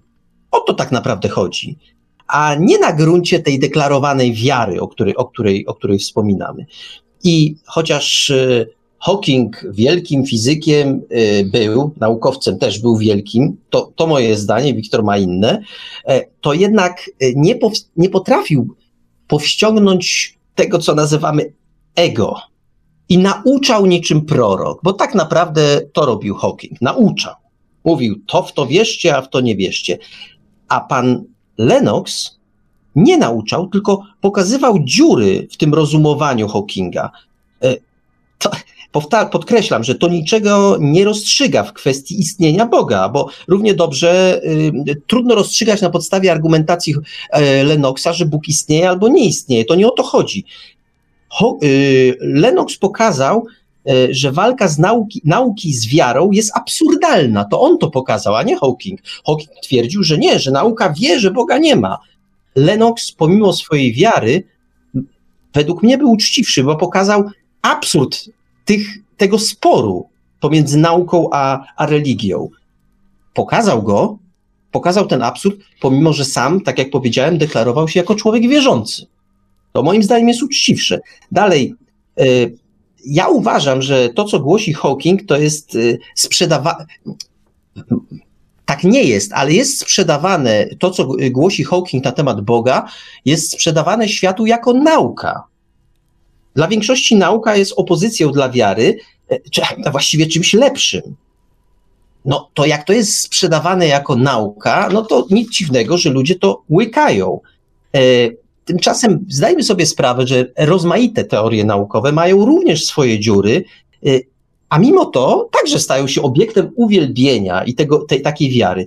I mówiąc szczerze, y, kiedyś w internecie, no już wspominałem o tym, prowadziłem taką dyskusję, w której jedna z konkluzji tej dyskusji y, była taka, y, wygłoszona ta konkluzja przez mojego adwersarza była, że mniej więcej brzmiała w ten sposób, że albo nauka, albo wiara, bo się pogodzić tego nie da. Zdziwiony byłem, ale, ale przyjąłem do wiadomości. Moim zdaniem Lennox wykonał analizę nie od strony wiary, jak to jakoś sugerował moim zdaniem e, e, nasz felietonista, tylko z pozycji elementarnej uczciwości. Pokazał, że Hawking, mm, kiedy mówi o religiach, o wierze, a warto to podkreślić, że religia, a wiara to jest jednak coś innego. To nie jest to samo. E, to pokazał, że pokazał, e, omawiając te rzeczy, że nie do końca rozumie, o co w tym wszystkim chodzi. I pokazał, ukazał po drugie, że wiara e, znaczy mówię w tej chwili o Lenoksie, pokazał, że, y, że wiara nie jest bezsensem. Ale to, że, że nie jest bezsensem, nie oznacza, że jest prawdą. To odróżnijmy to od siebie. Jeżeli coś nie jest, bez, y, coś nie jest bezsensowne, to jeszcze nie oznacza, że jest prawdziwe. Y, to tyle, co miałbym do powiedzenia. Dla, dlatego ja wolę pana, od pana Hawkinga, wolę pana Lennoxa, bo moim zdaniem w swoich wywodach jest uczciwszy. Uf, powiedziałem. To może ja się dorwę do, do, do mikrofonu, proszę Ciebie, bo ja mam swoje zdanie na temat tego felietonu Juliana. Otóż y, z, y, zdecydowanie o dziwo zgadzam się z jego odwrotnie, Marek, niż Ty. Z, no to jego, normalne. z jego początkiem i całą, całą oceną naszej audycji i tak dalej. Rękami i nogami się pod tym zgadzam. To wszystko było nie tak, jak należy, Marku, y, ale tylko, że trudno było to wy, wykonać. Może na, należało lepszych rzemieślników znaleźć. Ja się z tym zgadzam, bo też miałem, miałem wątpliwości. I co do felietonu Juliana i konkluzji, które on tam, y, wy, wywodów jego, y, zdecydowanie się zgadzam od początku, troszkę mniej w połowie, a dzwonek alarmowy zabrzmiał mi w głowie, kiedy usłyszałem, że to można sprawdzić, wiara wyklucza samodzielne myślenie. O, ja tutaj się zaczynam, zaczyna mi się we mnie się gotować. Według mnie to wiedza wyklucza samodzielne myślenie. Wiara jest elastyczna. Wia- możesz wierzyć w to, ty możesz wierzyć w to, ale jeżeli ja wiem, to inaczej być nie może. Rozumiesz? Nie ma no, wyboru. No dobrze. No. Wie, widzisz, ja mam taką wygodną pozycję tutaj w takiej um, dyskusji, bo ja sobie wy, wymyśliłem, może nie tylko ja, że w ogóle wiedza nie istnieje. Istnieje tylko i wyłącznie wiara. No to powiedział też Jurian. Zgadza się, więc powołanie się na jaką, jeśli ktoś mi się powołuje na wiedzę, ten kłamie, albo jest oszustem po prostu. Oczywiście przekonali wszyscy uczeni przez ostatnie tysiąc lat, przekonują się krok po kroku, że, że właściwie się mylą, więc nie mogą mówić o wiedzy jako rzeczy nieomylnej, bo to są tylko kroki ku absolutowi, ku pewnej wiedzy. No bardzo ładnie Jurian pokazał akurat. Być może tak. No więc pod koniec to pokazał, natomiast wyszło z tego, widzisz, widzisz e, wiara może e, oczywiście ta ślepa wiara, którą Julian pogardza, być, e, co z palietonu było wi widać może, ona bardzo często pełni bardzo pożyteczną, ta ślepa wiara również, pożyteczną rolę e, w rozwoju naszej cywilizacji również w całości. Otóż e, wiara, ślepa wiara jest tylko takim karykaturalnym przedłużeniem e, słowa zaufanie Formą wyjściową, taką prymitywną jeszcze jest na przykład zaufanie ucznia wobec mistrza. E, oczywiście ten uczeń może przeskoczyć mistrza, może e, przekonać się, że, że mistrz e, nie ma racji. Co więcej, według z kolei mojego mistrza zawsze jest tak, że uczeń, tu cudzysłów, musi swojego mistrza zamordować, bardziej czytajmy zanegować gdzieś w którymś momencie swojego rozwoju. Do pewnego momentu jest ślepo zachwycony mistrzem, od pewnego momentu zaczyna negować, bo zaczyna rozumieć e, zarówno to, co powiedział mistrz, ale też co powiedzieli inni i zaczyna to konfrontować bardzo często. No właśnie, jak, jak, jak Julian e, Felieton tam, jak sobie słuchałem, to na przykład skojarzyło mi się, że to, to zaufanie, ślepe zaufanie przecież jest motorem naszej cywilizacji w pewnym sensie. Ślepe, bez ślepego zaufania żołnierzy w swojego dowódcę nigdy by nie było Napoleona, Juliusza Cezara, Aleksandra, mojego bohatera Hannibala. Może...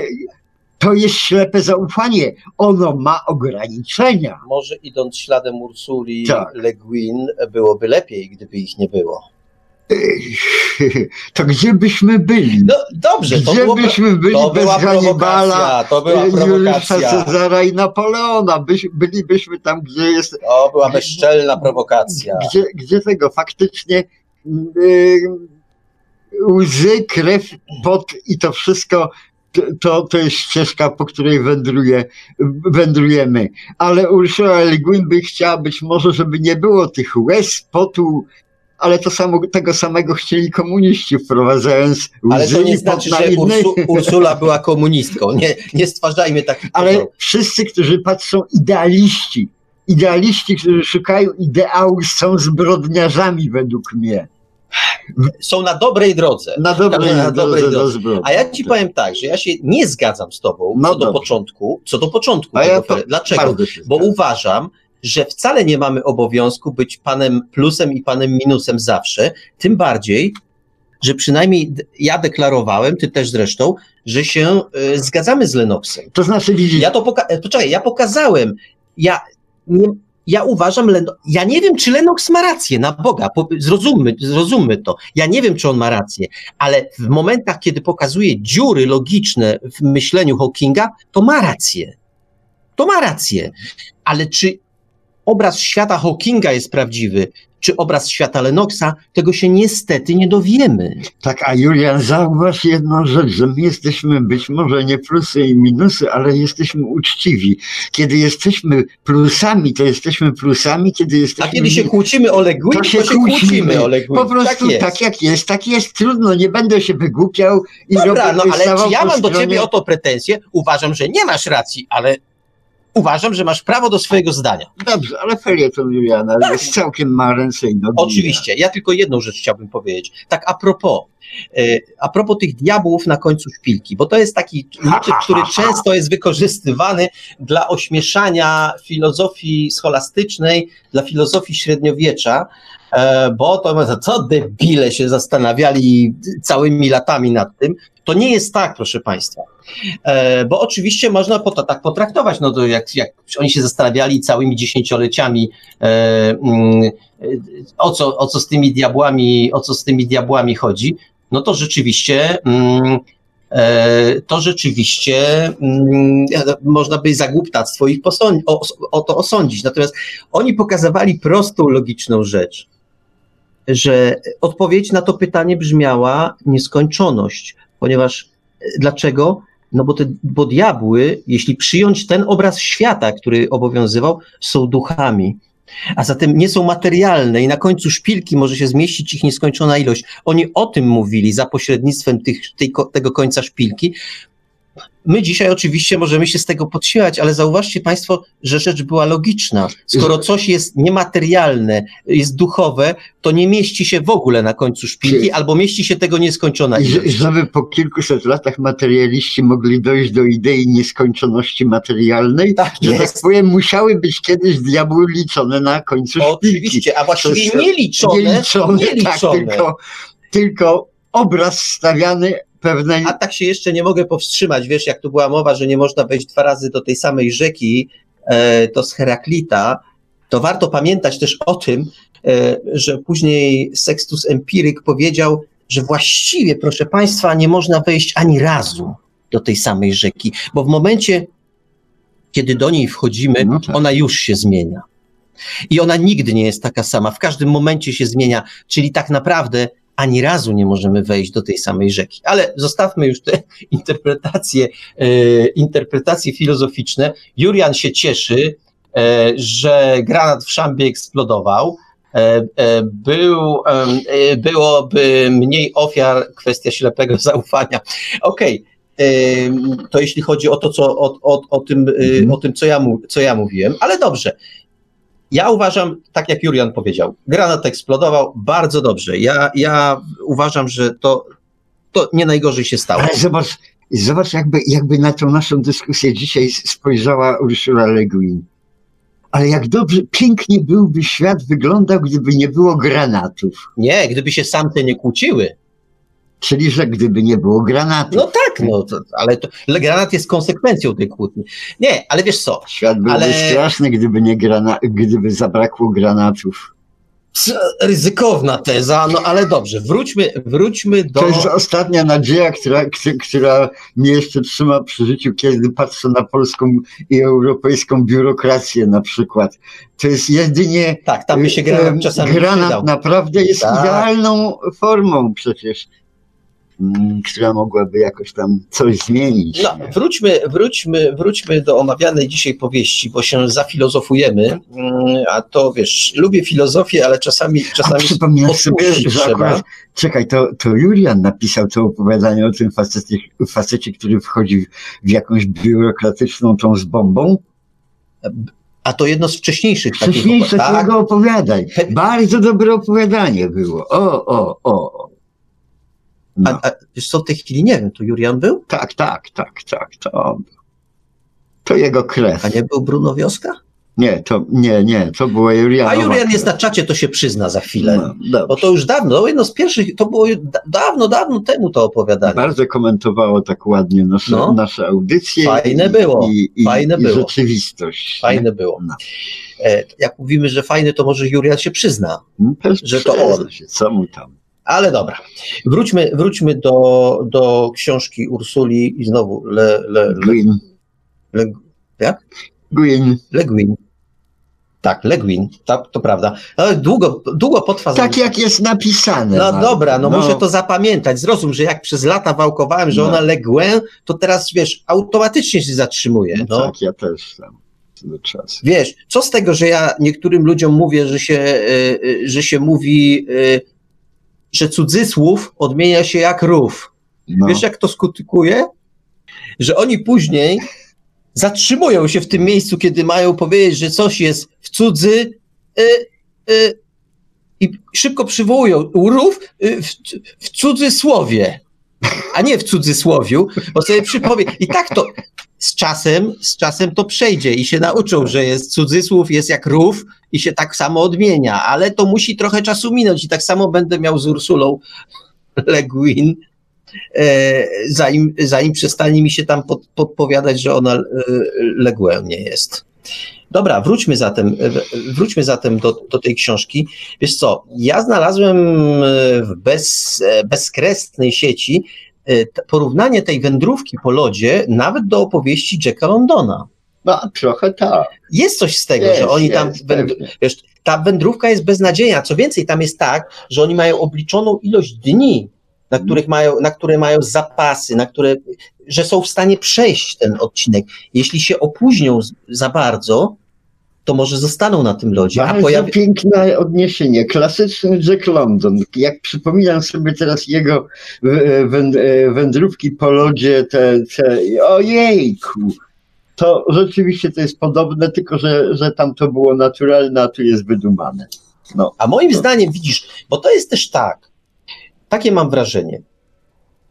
Zacząłem zresztą o tym mówić e, na początku, że przez to, że tu cudzysłów, że Urszula Le Guin tak nudzi, tak szczegółowo ten świat opisuje.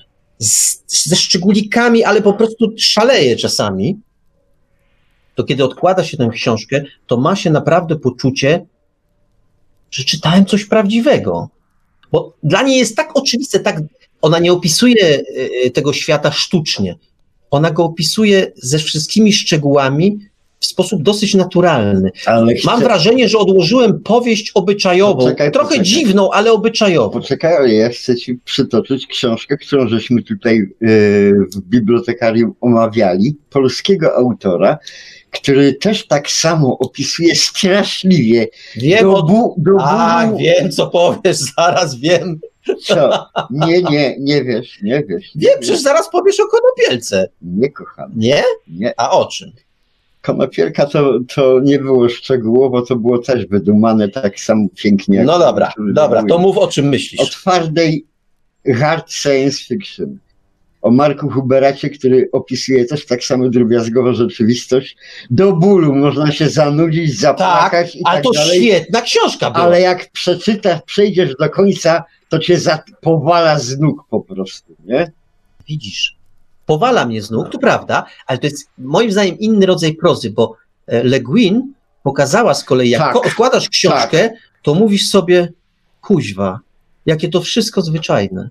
Tak, bo ona jest humanistą, a Huberat jest racjonalnym, skurwysynem, który opisuje rzeczywistość taką prawdziwą. Pamiętaj, że e, w czerwcu przyszłego roku spotkasz się z nim. Jak on wysłucha tej audycji, to ja nie chcę być w twojej skórze.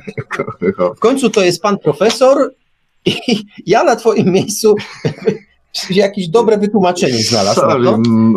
Ale Markowi mi jakoś yy, Prowokują, prowokują cię zawsze. Prowokują Tak. mnie, No w każdym razie mm, rozumiem, że to z sympatią było. W każdym razie y, ja chciałbym, powie- chciałbym powiedzieć, że właśnie to, co, co, co powiedziałem już przed chwilą, że jak odkładasz książkę Urszuli, to masz takie poczucie, że to takie zwyczajne. A przecież kuźwa opisuje inną planetę, w dodatku z taką porąbaną, że tam chłop i baba to jest to samo. A odkładasz książkę, mówisz sobie, no tak, taki zwykły świat. No właściwie czemu nie? I ten kontakt kończy się bez. W dodatku kontakt. y, Znowu nie, nie omawiam książki, nie zdradzam szczegółów, ale ten kontakt kończy się też jakoś tak zwyczajnie. Tak jakoś człowiek sobie myśli, kurczę, jakby to były Gwiezdne Wojny, to tam by po prostu ho, ho, co się działo, a tu tak normalnie. Moim zdaniem to jest siła tej książki, duża siła. A jest jeszcze jedna siła, która mnie fascynuje w tej książce i znowu e, trzeba się odwołać do antropologii kulturowej, bo te poszczególne etapy książki, y, kiedy relacje są podzielone, bo raz relacjonuje y, ziemianin, raz y, miejscowy, miejscowy człowiek, to są takie, jest kilka takich momentów, w których moim zdaniem y, Ursula wykazuje pew- pewne, wykazuje mistrzostwo. Jeśli chodzi o takie opisy antropologiczne i wcale nie nudne. Jest tam taka scena, kiedy główny bohater y, pyta się w, rodza- w takim rodzaju wyroczni, pyta się o pewną rzecz. Już nie powiem, nie zdradzę szczegółów, pyta się o pewną rzecz i mamy opis pew- pewnego rytuału. On jest znowu tak pełny, tak drobiazgowy, tak jakbym czytał, nie wiem, Malinowskiego. Y, Ze szczegółami są te rzeczy opisane. Co więcej, wchodzimy w pewną psychikę bohatera, bo to rzecz o psychikę zahacza. I to się wydaje niesłychanie prawdziwe. A drugim elementem, który też można wywieźć z antropologii kulturowej, e, to jest co jakiś czas pojawiają się podania miejscowe, legendy, jakieś takie opowieści historyczne. Powiem ci, że to też tworzy klimat taki niesamowity. Pozwala zrozumieć e, tę cywilizację po prostu lepiej. Pewne jej dziwności, z naszego punktu widzenia dziwności. Zobacz, tam jest coś taki, tam jest coś takiego, nie pamiętam jak to się nazywa, ale w tym w jednym z tych krajów e, jest swoisty kodeks honorowy. O, jak on się nazywał, to ja sobie tak łatwo tego nie przypomnę. Taki kodeks honorowy, którego trzeba przestrzegać, on jest bardzo dziwny. Troszeczkę jakbyśmy e, dzisiaj odwoływali się do kodeksu honorowego, nie wiem, z czasów muszkieterów. To troszeczkę taka przepaść dzieli. No, bo można oczywiście powiedzieć, że kodeks honorowy muszkieterów to jeden za wszystkich, wszyscy za jednego. To też, ale tam były jednak. Co ty? Słucham? Wszyscy, jak, jak żeś Jeden za wszystkich, Co wszyscy za jednego. Jedna, a potem wszyscy No do- wszystkie, No nie? dobra, dobra, Yy, okej. yy, jak, m, jak wszyscy wspom- mówią o kodeksie honorowym trzech muszkieterów, to mi ręce opadają, bo ja czegoś takiego nie słyszałem, Marku. No ale w tych czasach był kodeks. Oni pewnych rzeczy nie robili. Na przykład Czego nie robili? a pamiętasz, Wszystko robili. a pamiętasz jaki był problem z zabiciem, y, z zabiciem tej e, Milady? Tak, nie, tak, no, tak, tak, Był problem, mieli problem. No bo, no nie, no bo kobiet się wtedy No, nie biło. no, no to nie? o tym mówię, no pewne rzeczy były tam. No niepewne, tylko że No faktycznie... dzisiaj by, dzisiaj by wziął i ją zastrzelił, no nie, po prostu. no po prostu no. oni patrzyli na nią, była piękna szkoda zabić po prostu, nie? Ale, no, ale chyba jednak się w końcu jakby pomogła im troszeczkę, no i, i się udało. W każdym razie no, jednak były tam swoiste, no dobrze, może przesadziłem z tym kodeksem honorowym, ale pewne zwyczaje charakterystyczne dla tej epoki były. Tak, no. tam y, muszkieterowie to akurat mieli kodeks na głębokość, że tak powiem, korka, który w butelce, jeśli korek był i była pełna, to było honor. Jak Ale- zabrakło, była pusta, to honor się Ale kończył. lojalność wobec swoich kamratów ale to były przyjacielskie, normalnie takie zwierzęce zupełnie. Nie wiem, czy zwierzęce, no byli lojalni, no to byli nie da się, lojalni, nie da się no, ale o honorze to tam niewiele można mówić, bo jedynie Atos Michał troszkę... O honorze pojętym po dzisiejszemu, ale tam mieli swoisty honor. Znowu. Swoisty. Dobrze, swoisty. Polacy mieli honor, a Francuzi mieli swoisty honor. Tyle wy, wyniosłem o, to jest niezłe, co powie. To jest tak, niezłe. Tak. Co prawda, co prawda, y, y, jakby to usłyszał miłościwie panujący we Francji Macron, to by już po prostu chyba jakiejś palpitacji dostał, że dwa tutaj e, bydgoskie, polskie żule się z, niego, z jego kraju natrząsają. No ale to cóż, jakoś weźmiemy to na klatę. Myślę, że się nie dowie, nikt mu nie przetłumaczy czuj się bezpieczny. Yy, nie znajdę, nie znajdę tego, jak się to. W każdym razie ten, ten kodeks, kodeks, który oni tam mają, jest dziwny. Znowu e, prowokuje ich zresztą do zachowań dziwnych, do pewnych rzeczy, które temu przybyszowi właściwie nie mieszczą się w głowie. E, to takie też jest, mówię, to jest tak szczegółowe opisanie cywilizacji, dla mnie jest fascynujące, bo czasami z niektórych książek SF dowiadujemy się dosłownie kilku, rzuconych jest kilka zdań, że ta rasa była taka śmaka i owaka i to wszystko. I wszystko, co wiemy na temat tej cywilizacji.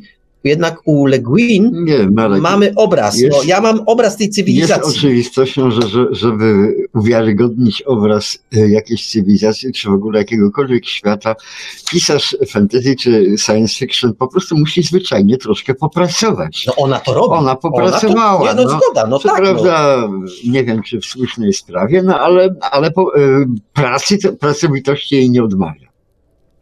O, cóż, to się przynajmniej w czymś, przynajmniej w czymś zgadzamy. No, ja powiem tak. Ja tę książkę właśnie za te wspomniane przeze mnie szczegóły bardzo lubię. Tak. Ja lubię takie książki. Dobrze, po Marku, y, ja może, może y, mogę na chwilę wskoczyć po prostu w jedną rzecz. Otóż ja bardzo często zaczynam dyskusję od tego, na czym powinienem ją skończyć. Aha. Y, dlatego jestem, nie, bywam niezrozumiały, bo zaczynam od drugiej strony. Otóż ja chyba teraz dojdę od tego, od czego po, powinienem zacząć. Otóż było sobie kiedyś taki, y, takie, takie boisko, a właściwie to się lodowisko nazywało, na której tocono mecz hokejowy, nie? Bardzo brutalny. Naokoło były bandy, napastnik, napastnik jak trafił między obrońca a bandę, to zęby tam mu wyskakiwały i tak dalej. E, jak dostał bramka z krążkiem, to mu też um, przeszywało. To jest ciężki, trudny mecz hokejowy, rozumiesz? Tam są pewne zasady, reguły gry. I nagle w trakcie tego meczu zaczyna, wślizguje się na tą taflę lodowiska baletnica y, baletu tańca na lodzie. No i ślizga się między tymi hokeistami. Bardzo to piękne. Tak mniej więcej dla mnie wyglądała, y, było miejsce Ursula Le Guin y, w sytuacji boiska, na którym toczyła się bitwa science fiction. Ona y, właściwie zwolniła y, ten obyczaj, że na to lodowisko mogą sobie wskakiwać panienki i wszyscy, którzy chcą się poślizgać. Rozumiesz? Nie trzymać się reguł hokeja, ale poślizgać. I dlatego na to lodowisko wkroczyło fantazji to jest zupełnie inna bajka. To jest piękny wodewil, to jest taniec na lodzie, to jest rewia. To jest bardzo pięknie, ale nie tam, gdzie się toczy mecz, gdzie trzeszczą kości, sypie się lód i tak dalej. Ja chcę oglądać mecz hokeja, a nie rewie na ja lodzie. Bardzo przepraszam, ale ja rozumiem, co mówisz, no. ale się nie zgadzam z tobą. To zanim się z tobą nie zgodzę, to jeszcze yy, odpowiem, że Jurian, Jurian się odezwał, że to opowiadanie, o którym ty pamiętałeś, a ja, mnie się wydawało, że ono było z początku, to było opowiedziane na, y, opowiadanie na pięćdziesiątkę, czyli całkiem, no, całkiem niedawne, tak, na pięćdziesiątkę bibliotekarium, a propos cenzury i a propos cenzury i dostosowania dzieł do naszych czasów. No, właśnie, no zgadza się. No, czyli moja pamięć jednak czasami szwankuje. A czemu się z tobą nie zgodzę?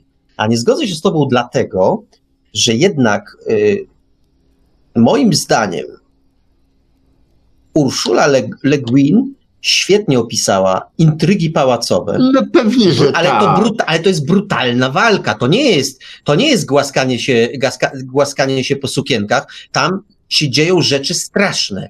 Brutalny, pokazała brutalność tego drugiego państwa, które się tak bardzo podobało autorowi notki okładkowej, które takie nowoczesne było, pokazała właściwie taką e, stalinowską Rosję z jej obozami. To jest momentami naturalistycznie zrobione, brutalnie.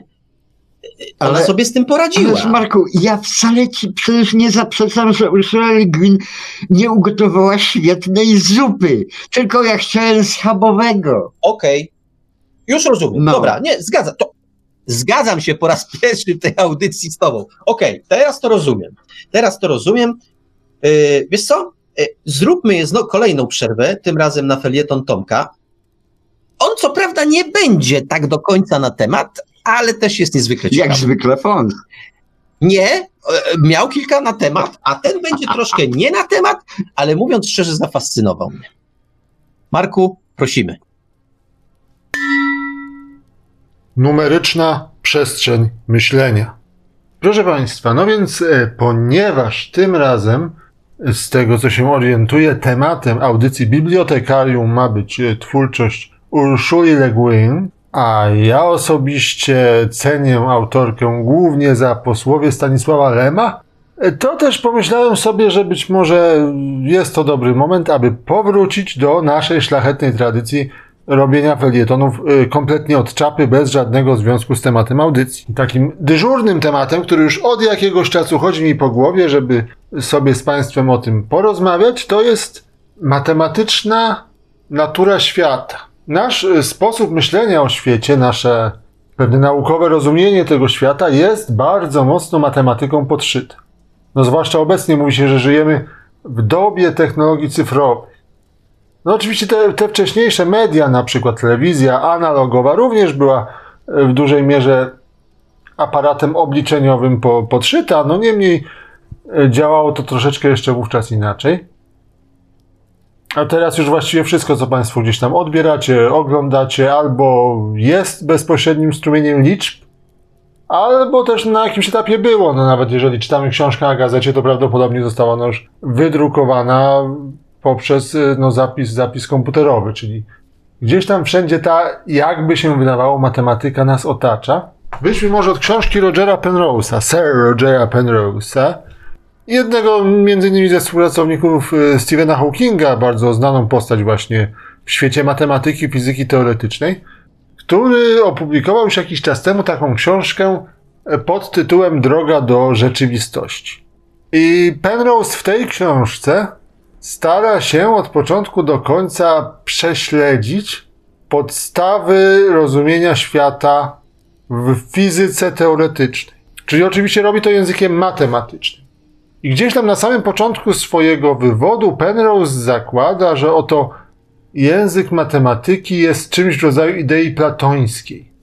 Jest czymś bardzo mocno wpisanym w naturę świata, do czego my docieramy, co my odkrywamy, co my poznajemy i co stanowi fundament e, naszego, no, no w ogóle tej rzeczywistości. Jest to, proszę Państwa, sposób myślenia bardzo charakterystyczny dla fizyki teoretycznej. Oni tam wyprowadzają równania właściwie na, na działanie wszystkiego we wszechświecie i wydaje mi się, że ten świat faktycznie w swej naturze jest matematyczny, no nie bezpodstawnie, no bo jednak to jak najbardziej działa na co dzień. Spotykać się Państwo z ogromem urządzeń technicznych, które działają, no dzięki temu, że gdzieś tam począwszy od y, teorii po praktykę fizyczną, pewne rzeczy w sposób matematyczny działają.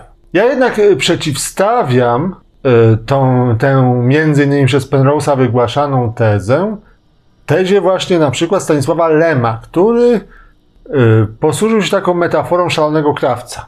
Czyli takiego gościa, który właściwie zupełnie bez sensu szyje sobie różne stroje, nie wie, czy to się komuś do czegoś przyda, czy też może się nie przyda. No i jak się na przykład y, trafił y, strój na siedmionoga, bo akurat sobie wymyślił jakiegoś siedmionoga, przyszła do niego ośmiornica, no to od biedy te ośmiornice w to wdzianko siedmionożne upycha i wydaje się, że oto no jakoś to działa. Czyli mamy matematyka, który w zasadzie nie tyle odkrywa, no co jednak tworzy pewne koncepcje, tworzy pewne założenia, pewne możliwe rozwiązania. No i z czasem przychodzą głównie fizycy, też no, przedstawiciele innych nauk ścisłych, czyli właściwie chemii. No. no i z tego, co ta matematyka wymyśliła, korzystają, żeby sobie pewne rzeczy zamodelować. To wszystko, wiecie Państwo, bardzo ładnie wygląda na poziomie fizyki teoretycznej. Oto opisujemy wszechświat równaniem, natomiast kiedy już w grę wchodzi jakiś konkretny problem, niekoniecznie związany z czymś no, tak rozległym jak prawa grawitacyjne między galaktykami, między, między no, w skali kosmosu, gdzie jak wiemy te równania nie działają i obecnie tłumaczy się to jakąś ciemną materią, która wypełnia wszechświat, ale w ogóle nie wiemy co to jest, ale jest potrzebne, żeby równania działały. Ale no już nie mówiąc tutaj o skali kosmicznej, proszę Państwa, no bardzo, bardzo wydawałoby się proste problemy fizyczne, z którymi ja się gdzieś tam stykam, jak, no nie wiem, wyciskanie gdzieś wody z gąbki, no na przykład, wyciskanie wody z tkanki dotkniętej obrzękiem, no to, to są tak złożone równania i nadal dalekie od y, choćby zarysowania tego, co faktycznie w świecie się dzieje. Czyli no ogólnie, teoretycznie to jest wszystko ładne, ale rozwiązanie jakiegokolwiek problemu konkretnego za pomocą matematyki jest właściwie niewykonalne. Stąd tutaj posługujemy się pewnymi uproszczeniami, stosujemy tak zwane rozwiązania numeryczne, czyli chcemy, żeby komputer nam szukał jakiegoś przybliżenia, no bo problem na poziomie matematyki jest bardzo często nierozwiązywalny, no nawet w takich prostych sprawach. Komputer swoją drogą wcale, jakby się to Państwu być może wydawało, nie jest urządzeniem matematycznym, ponieważ istotą e, wywodu matematycznego jest no na przykład nieskończoność, a komputer przelicza tylko i wyłącznie zawsze skończoną ilość elementów, więc musimy bardzo tę matematyczność upraszczać, żeby ona mogła być komputerowa, mogła być medialna i tak dalej. No i tak to proszę Państwa jest. Z jednej strony teoretycy, którzy pokazują nam pewną idealność, pewną platońskość tego, tego świata jego matematyczność. No z drugiej strony życie toczy się same sobą i no tak jak partia szachów nie no może być postrzegana jako metafora bitwy na przykład, to nadal bitwa nie jest grą w szachy i to, co dzieje się na obecnym polu bitwy, no nijak ma się do tego ruszania pionków po szachownicy skądinąd ciekawego. No i podobnie, choć oczywiście modele matematyczne są pewną metaforą, pewnym przybliżeniem, pewnym użytecznym narzędziem poznania świata, no to świat i życie toczy się samo sobie i jest zbyt dużym uproszczeniem i zbyt dużym skrótem myślowym zakładać, że to wszystko jest jakoś deterministyczne, określone, możliwe do wyliczenia i, i, już przez to poznane. A mówię Państwu o tym między innymi w tym kontekście, że coraz częściej spotykamy się w tym oto świecie e, z ludźmi, czy to z lewej, czy z prawej, czy jeszcze z jakiejś innej ideologii, którym się wydaje, że oto już rozumieją, już wiedzą jak świat działa, już Wyzywają wszystkich dookoła od głupców, bo to oni, oni wszystko zrozumieli, wyliczyli, rozpoznali i są święcie przekonani, że oto ich logika jako jedynie słuszna powinna być wprowadzana w życie i stanowi naturalną, naukowo udowodnioną, wyliczoną, wyznaczoną, przewidzianą przyszłość ludzkości. Zawsze, kiedy stykacie się Państwo z tego rodzaju podejściem, no to warto się zastanowić, czy aby na pewno mamy do czynienia z ideą w jej platońskim znaczeniu, czy może jednak z szalonym krawcem. To był felieton Tomasza Fonsa. Ja tylko jeszcze przypomnę kontakty do Radia Paranormalium, bowiem otwarta jest cały czas nasza linia telefoniczna. Nasze numery telefonów to stacjonarne 32 746 0008, 32 746 0008, komórkowy 530 620 493, 530 620 493, Skype radio.paranormalium.pl Jesteśmy także na GG pod numerem 36 08 8002 36 08 8002. Można także nas spotkać na czatach Radia Paranormalium na www.paranormalium.pl oraz na czacie towarzyszącym naszej transmisji na YouTube. Jesteśmy także na Facebooku, na fanpage'ach Radia Paranormalium i portalu bibliotekarium.pl na grupach Radia Paranormalium i czytelników Niesanego Świata, a jeżeli ktoś woli, to może nam także wysyłać pytania, komentarze, jakieś spostrzeżenia i inne wiadomości odnoszące się do naszej dzisiejszej audycji na nasz adres e-mail radiomałpa.paranormalium.pl A więc zachęcamy gorąco do dzwonienia Myślę, że Marek i Wiktor nie będą mieli nic przeciwko. Jak najbardziej nic przeciwko. E, ja natomiast chciałbym w tej chwili powiedzieć e, o czymś, e, o czymś co mi się, co mi się wydaje, wydaje dosyć, dosyć zabawne. Otóż nie wiem, czy, czy pamiętasz taką serię Stanisław Lem poleca w latach 70. Tak wydawana. Tak tam wyszło kilka fajnych książeczek, bo tam wyszedł legendarny Jubik Dika. Tam wyszły nowele Grabińskiego. E, tam się pojawił. Strugatcy pojawi, po, pojawili e, coś o tym. Z lasem. Piknik na skraju drogi, drogi tak? tak jest. I las. I chyba jeszcze jakaś czwarta książka, już nie pamiętam. A kolejną miała być, e, miał być Czarnoksiężnik z archipelagu, lata 70. I co się stało? Otóż, proszę Państwa, ponieważ e, Czarnoksiężnika z archipelagu, jak już wspominałem, przetłumaczył Stanisław Barańczak, który w tamtym czasie był e, na, cenzur, na cenzorskiej liście, że nie wolno go było, jego nazwiska w ogóle nie wolno było wymieniać, bo się tam władzy komunistycznej bardzo naraził, to tłumaczenie, e, książka Ursuli Le Guin nie mogła się pojawić jako kolejny tom tego cyklu. I Lem się wściekł i po tych trzech czy czterech tomach po prostu powiedział, że dziękuję bardzo. Już pod jego szyldem Stanisław Lem się nie będzie ukazywał. Ale zwróć uwagę na co ja w tej dyskusji, co podkreślam, jakie są rodowody i konsekwencje pewnych rzeczy. Otóż Lem chciał wydać tą książkę, dzięki dziwnemu, pokrętnemu zbiegowi okoliczności nie wydał, a ja mówię z całą ulgą i dlatego Lem nie zgrzeszył. Ale on później y, cały czas kibicował tej książce. No i co z tego? Się... Ale grzechu nie na. No dobra, no. ale się w wydawnictwie literackim ukazała. No tak, no ja dobrze, pamiętam, ale Lem ma czyste konto. Ja pamiętam z no. jakim dziką, z dziką radością polowałem na nią w Bydgoszczy, to był 83 rok chyba, ukazał się, wiesz jak było śmiesznie, e, mój kolega mówi, że jakoś taką książkę widział, e, był wczoraj w księgarni, widział jakiś tam, e, tam coś był jakiś taki czarnoksiężnik, to, to napisała Ursula Le Guin. I tam on gdzieś tam zaczął mi opowiadać, bo przeczytał chyba fragment wstępu, czy taką notkę, notkę na okładce a ja sobie od razu skojarzyłem, bo czytałem wcześniej Wszystkie strony świata, taki zbiór y, w serii e, Fantastyka Przygoda, który się w 70 latach ukazał. Mówię, kurczę, Ziemią Morze, to będzie to. I zrobiłem radosny galop po wszystkich bydgoskich księgarniach i pamiętam na Starym Mieście, gdzieś tam chyba na Jezuickiej dostałem tę książkę, zlany potem, bo naprawdę przebiegłem, bo wtedy trzeba było biegać. Jeśli chciał książkę dostać, to trzeba było nieźle biegać albo mieć znajomości w księgarni. Ponieważ znajomości w księgarni nie miałem, no to ćwiczyłem biegi i udało mi się książkę dorwać. To tak a propos, a propos wspomnień. A, ja, a ja, ja tą książkę dostałem dzięki temu właśnie, że znajomości miałem. Wiesz, no, to, no właśnie. Wiesz, jak to się odbyło? Zawsze miałem taki zygzak, wiesz? Współczesna to była taka księgarnia w Bydgoszczy super ekstra.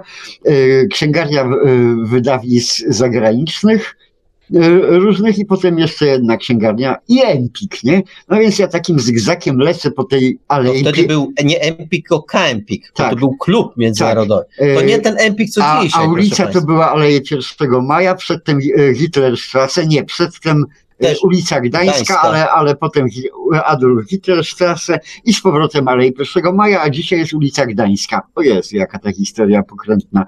No w każdym razie idę sobie takim zygzakiem po tego, no i trafiam do współczesnej, nie? Y, lecę do moich panienek, które y, promiennie się do mnie od wejścia uśmiechają, pytam, czy jest coś nowego, a jest, panie Wiktorze, nie? A co mi panie polecą, nie? Mm, no to one mówią, no polecamy to, to, to, to, to i Urszele Le Guin, nie? To ja mówię, proszę bardzo, dziękuję, zapakować, nie? Biorę wszystko, nie? To, co one mi poleciły, nie? Na co się panienka pochyla pod ladę, e, sięga rękami i wy, wystawia na, na, na ladę dużą paczkę zapakowanych, przewiązanych wstążką książek. Tak szybko zapakowanych? Mówię, co to jest? No to książki, które pan zamówił, nie? A ja mówię, kiedy? No, proszę pana, wczoraj pan był i już, je, już są zapłacone. Po raz drugi je chciałem kupić a zapomniałem, że, że, że już wczoraj je kupiłem. No w każdym razie taką anegdotę. To ty miałeś i, przerwy w świadomości chyba. Nie zawsze tak, tak to jest z geniuszami. No nie? to oczywiście, e, oczywiście, o, oczywiście. Tego. Marko, ale ja bym chciał na chwilkę dzięki tej odskoczni wspomnieniowej wrócić jednak do felietonu. To sekundkę, do sekundkę, ale sekundkę, ja tylko coś powiem o tym. Dobrze, no. zaraz wrócisz. E, chciałem tylko powiedzieć, że podałeś swoją trasę. Moja trasa ze szkoły wyglądała tak. No. E, księgarnia ta z, z książkami y, y, obcojęzycznymi, tam mm. kupowałem fantastykę po rosyjsku, później szedłem do antykwariatu na Dworcowej, później wracałem do współczesnej, ze współczesnej szedłem y, na, do antykwariatu na Starym Rynku, później szedłem do księgarni na Jezuickiej i kończyłem w antykwariacie, który był na końcu ulicy Długiej. To była moja trasa ze szkoły.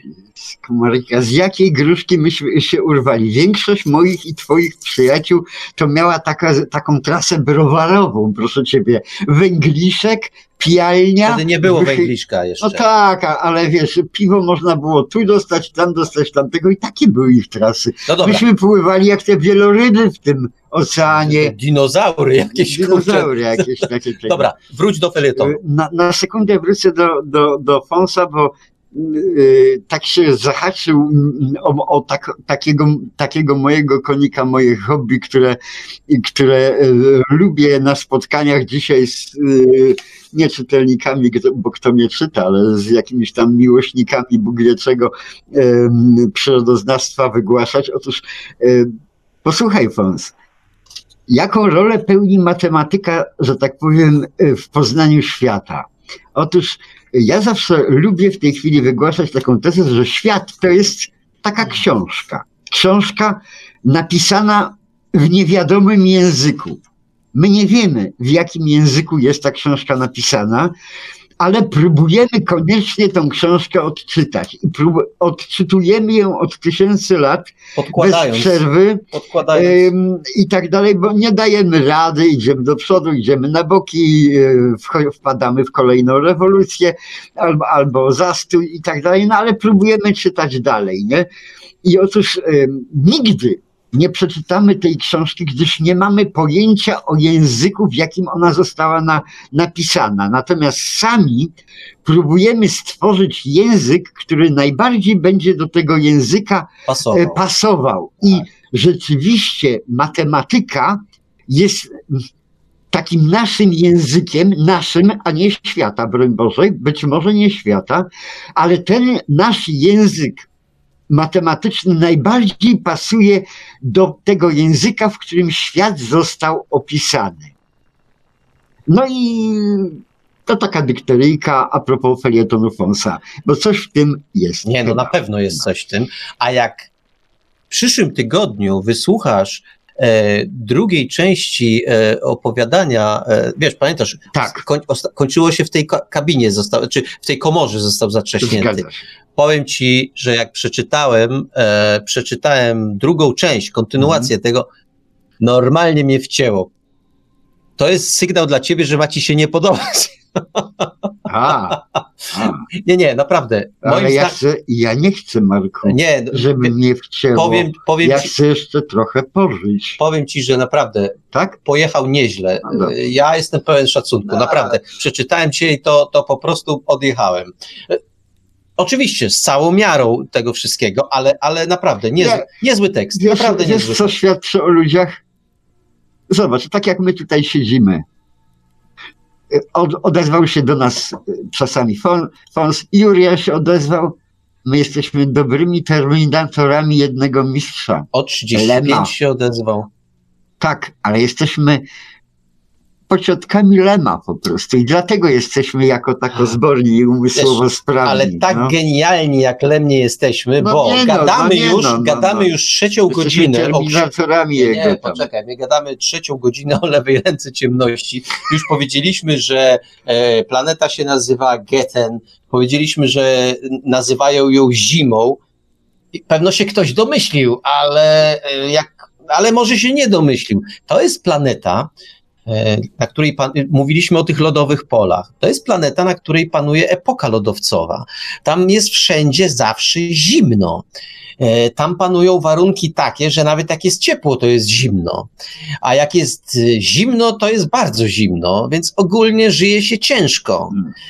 E, tak London nie musiał wymyślać epoki lodowcowej, żeby mu było zimno. No tak, ale A. wiesz co, ona, ale z kolei Ursula napisała to tak, ja nie lubię jak jest zimno, nie lubię zimy. No, nie jestem specjalnie oryginalny, to nie zamierzam w ogóle tego twierdzić, Co? ale... ale to cud świata. Nie no, oczywiście, no przecież nie mogłem myśleć, że powiesz inaczej, ale ja nienawidzę zimy. I jak czytałem tę książkę, to naprawdę było tak niefajnie tam po prostu. Jak czytałem o tych o tych mrozikach, mrozach, o tych. Słuchaj, te szczegóły. Tam na przykład są drzwi zimowe, one są prawie w dachu, czy gdzieś tam bardzo wysoko. Po śniegu pada tyle, że tych zwykłych drzwi nie można już używać. Takie szczegóły decydują moim zdaniem o tym, że, ten że tę książkę e, ja tak bardzo szanuję. Właśnie te szczegóły, e, za które ona mi się podoba.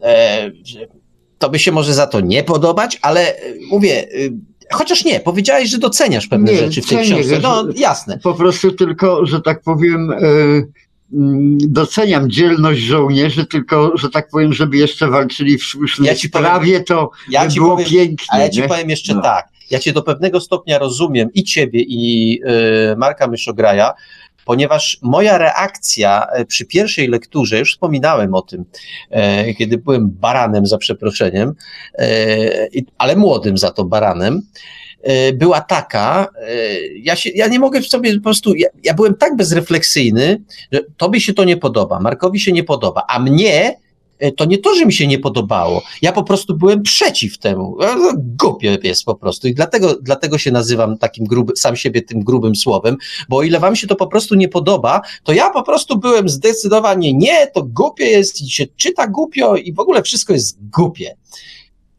To dla mnie jest najlepszy dowód, że do książki czasami warto wrócić po raz drugi, trzeci, czwarty, bo się może okazać, że nadszedł jej czas, dla nas jej czas.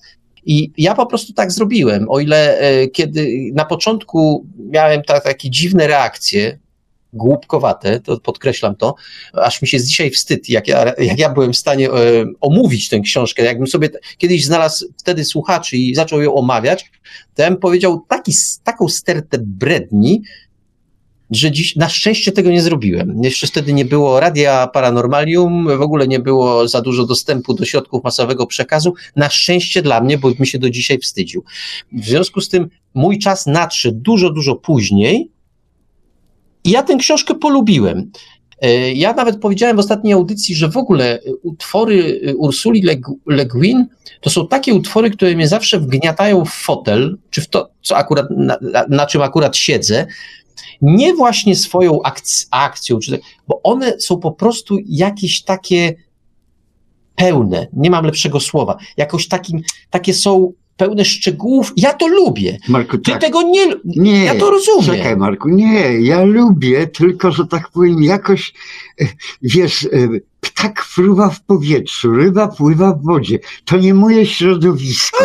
No, nie? zgoda, zgoda. E, zwróć uwagę, że ja przypomniałem sobie dzięki temu, co wymieniałeś, co Lem wydał książkę tysiąc razy nudniejszą od, e, od lewej ręki ciemności, tak mozolną, w której się nic nie dzieje, a którą ja byłem zatkany zachwytem od początku do końca.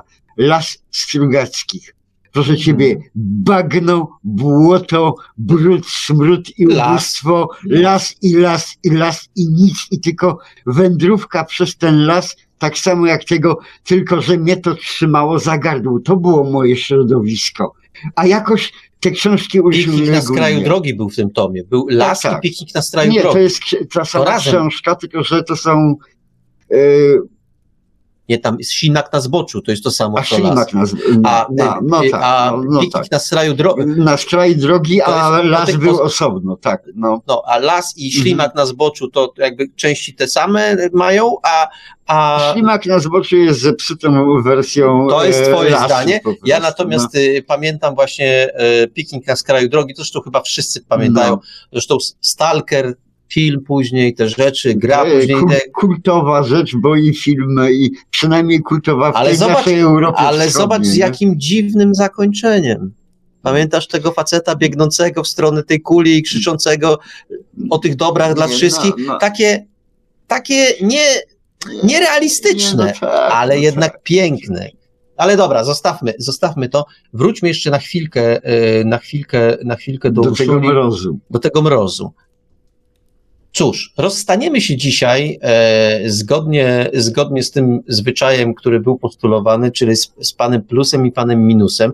Cieszy mnie to, że zarówno ty, jak i ja jesteśmy w stanie uznać w tym wypadku, w przypadku tej książki, swoje racje, bo ja się zgadzam. Skoro ona mnie mogła, ta książka, kiedyś znudzić i zniesmaczyć, to zakładam, że i dzisiaj może y, to z ludźmi robić.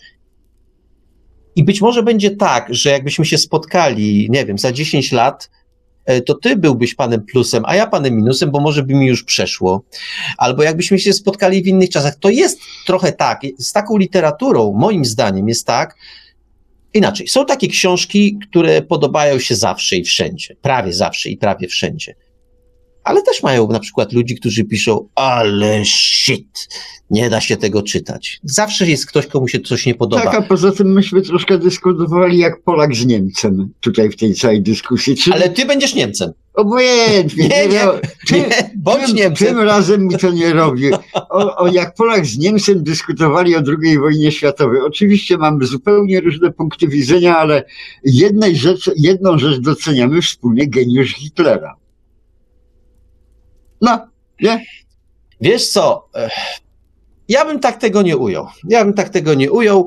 e, Natomiast e, powiedział, ja bym położył akcent na coś innego. Jakkolwiek to zabrzmi, proszę Państwa, to zobaczcie, do dzisiaj ten okres w historii jest fascynujący dla historyków. Druga wojna światowa. Dla, dla tych, którzy interesują się tajnymi y, eksperymentami III Rzeszy, jest interesujący. Dla tych, którzy się interesują, fascynują polityką, jest interesujący, jest pasjonujący.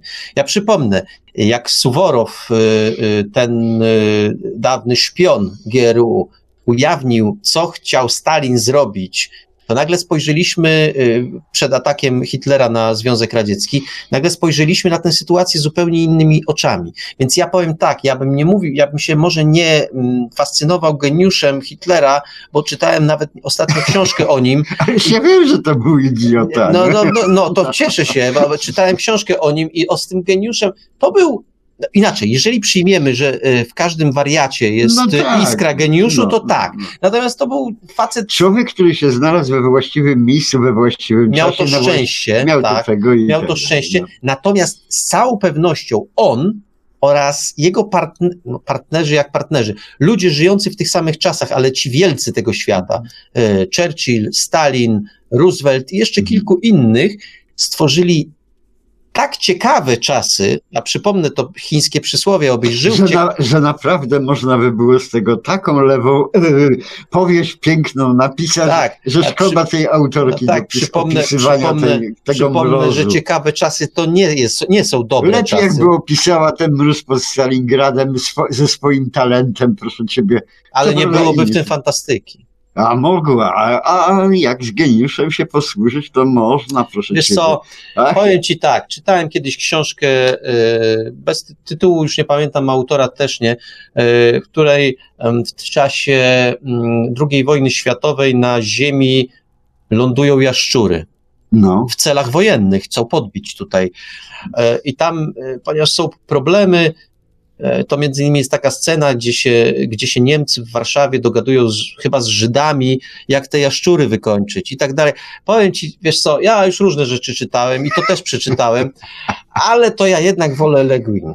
Naprawdę, Nie, to- naprawdę. e, tym razem to ja też wolę Leguin.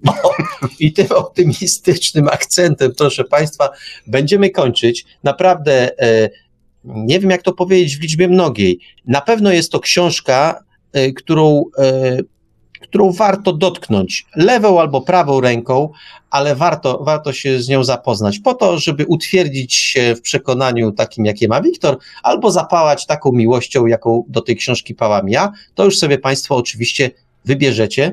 E, natomiast cóż. Ja tutaj jeszcze mam taką ciekawostkę na temat wymowy nazwiska autorki tej książki. O, i zaraz mnie zdruzgoczysz pewno. No, troszeczkę się różni od wymowy, którą ty stosowałeś, bo właśnie trafiłem na oficjalną stronę Urs Ursuli Le Guin. Nie, nie Le Guin, nie Le Guin, tylko Le Guin. I tu jest taki właśnie krótki, e, można powiedzieć, artykuł, czy też podstrona, na której Ursula Le Guin e, wyjaśnia, w jaki sposób powinno się wyjaśniać, e, wymawiać, przepraszam, jej nazwisko. Spróbuję to O. jakoś w locie przetłumaczyć. Wciąż otrzymuję pytania na temat tego, jak powinno się wymawiać moje- nazwisko. I chciałabym e, zamieścić coś na ten temat na mojej stronie, tutaj właśnie. Chciałem przy tym poprawić Wikipedię, która e, przepuściła, która opublikowała stronę z najbardziej popsutą e, wymową, z, z największym e, takim bałaganem w historii międzynarodowego e, alfabetu fonetycznego. Ursula, no właśnie, Ursula, tak jak się to wymawia w Ameryce, Kryber, tak jak się to wymawia w Niemczech i Le Guin, tak jak się to wymawia we Francji.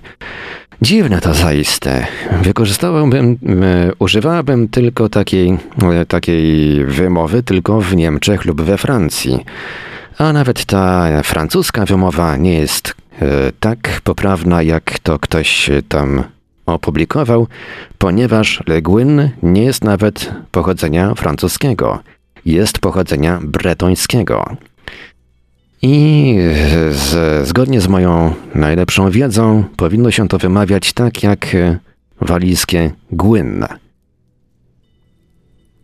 A No więc Ursula Le Guin. I właśnie po raz kolejny dzisiaj e, została zdruzgotana moja wymowa, bo zanim ja się teraz e, nauczę tego, co się uczyłem pracowicie, teraz będę jeszcze przekształcał, to ja nie wiem, czy ja kiedykolwiek będę to wymawiał poprawnie, No ale dużo, masz, dużo masz e, do nauczenia się. Hawking, Gwyn. To jest jak, jak... Łaska boska. U. Łaska boska. Gwyn. Gwyn. Gwyn, Tak. Gwyn. No i tym optymistycznym akcentem kończymy.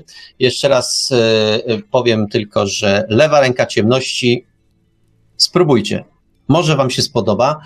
E, no cóż, teraz warto powiedzieć, co za dwa tygodnie. Za dwa tygodnie, a za dwa tygodnie wydaje mi się, że rzecz oczywista nastąpi, czyli porozmawiamy o dziele konkursowiczów, czyli o książce Rubieży Rzeczywistości. Będziemy prali sami z siebie, tak? No, trochę tak, ale właściwie autorów trochę.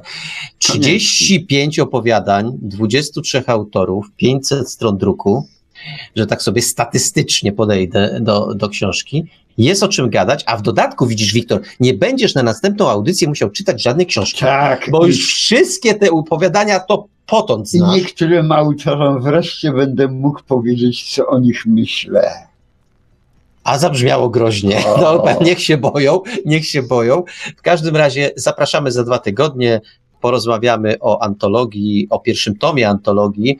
E, Drugi jest w trakcie, w tej chwili w trakcie, no autorzy są w trakcie pracy, bo się, urucho, bo, bo się konkurs uruchomił, skończy się na, w końcu stycznia, więc pracują. A my sobie porozmawiamy o tomie pierwszym, Rubieży Rzeczywistości. Tak jak powiedziałem, 35 opowiadań, 23 autorów, 500 stron druku i nas dwóch, którzy, a właściwie trzech, bo jeszcze naczelny tutaj, ale później myśmy pisali te komentarze, więc się popastwimy nad sobą, nad autorami i w ogóle nad słuchaczami, będziemy się pastwić. A przy okazji naprawimy też kilka błędów związanych, związanych z antologią, między innymi taki, że jednemu autorowi obcięliśmy końcówkę opowiadania i postaramy się to nadrobić. Będzie to opowiadanie w audycji się znajdzie. E, Mam na myśli opowiadanie Wszechhotel. A, o, Warto, warto posłuchać, jeżeli ktoś, e, ktoś nie. A, ono się też pokaże w drugim tomie, ale jak ktoś jest niecierpliwy, to poznaje, poznaje jego końcówkę. To za dwa tygodnie, tak jak powiedziałem. A za tydzień oczywiście ABW, pomimo że jest y, pierwszy dzień listopada, to ABW z puszki oczywiście się pojawi. Troszkę fajnych opowiadań, nawet troszkę dużo fa- fajnych No, opowiadań. świetna pozycja, Marku, na, y, do posłuchania po powrocie z cmentarza. Tak, co więcej, em, a propos e, opowiadania z ostatniego ABW, dostałem dzisiaj nieprawdopodobną informację, ale tę informację sobie zostawię do audycji ABW. W każdym bądź razie, e, no myślałem, że mi nie, laczków nie miałem, a że mi buty spadły, jak przeczytałem, to a propos e, opowiadania, e, opowiadania tego, które się działo, te, prochy i tam jak się w, to, w te zombie zamieniali, Mhm, to mhm. dostałem pewną ciekawą informację na ten, e, na ten właśnie temat. Coś tu jeszcze, coś tu jeszcze, coś tu jeszcze Jurian pisze. Jurian Ilem. Coś Ilem. Ale to tak nie bardzo. Nie... No dobra. Nie zrozumiałem notatki. Moja wina, moja wina. Kończymy? Coś jeszcze chcesz Yy, powiedzieć? Nie, To jak nie, to się nasza audycja jest nieskończona jak cały wszechświat, proszę ciebie, czyli ciąg dalszy nastąpi. A to z, z, miejmy nadzieję, że nastąpi. Zapraszamy za tydzień na ABW, za dwa tygodnie na kolejne bibliotekarium. Wszystkim piszącym, jak zwykle, weny, weny, weny. Wszystkim czytającym samych dobrych lektur. Partnerom i partnerkom naszych czytających i piszących też weny, y, tych, którzy piszą. Y, I Nie to- wiem, co po tym powiedzieć właściwie. Czasami jednak potrafisz sprawić, że za, y, y, braknie mi konceptu, co mówić dalej. No bo Więc- wena jest najważniejsza. Więc, więc jak już Tak. koń, kończy się koncept, co mówić dalej, Tak. pięknie się z Państwem żegnamy. Wszystkiego dobrego. Dobranoc. Dobranoc. A mówili do słowa do Państwa jak zawsze gospodarze, bibliotekarium Marek Żelkowski Wiktor Żwikiewicz oraz e, dzisiaj towarzyszyli nam co prawda z taśmy, ale jednak Jurian i Tomasz Fons. Audycję od strony technicznej obsługiwał jak zawsze Marek Sękiewelios, Radio Paranormalium, Paranormalny Głos w Twoim domu. Dobranoc i do usłyszenia ponownie, tym razem w ABW już za tydzień oraz w normalnym bibliotekarium na żywo już za dwa tygodnie.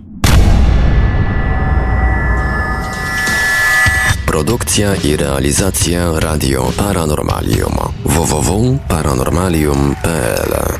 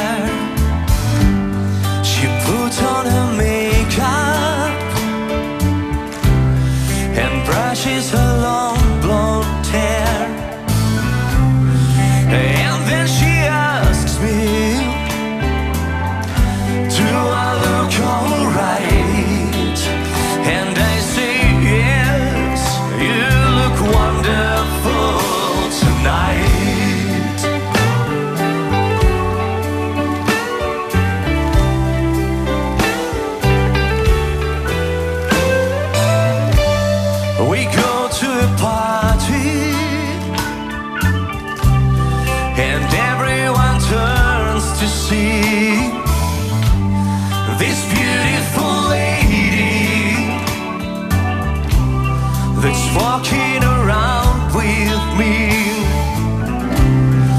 And then she asks me,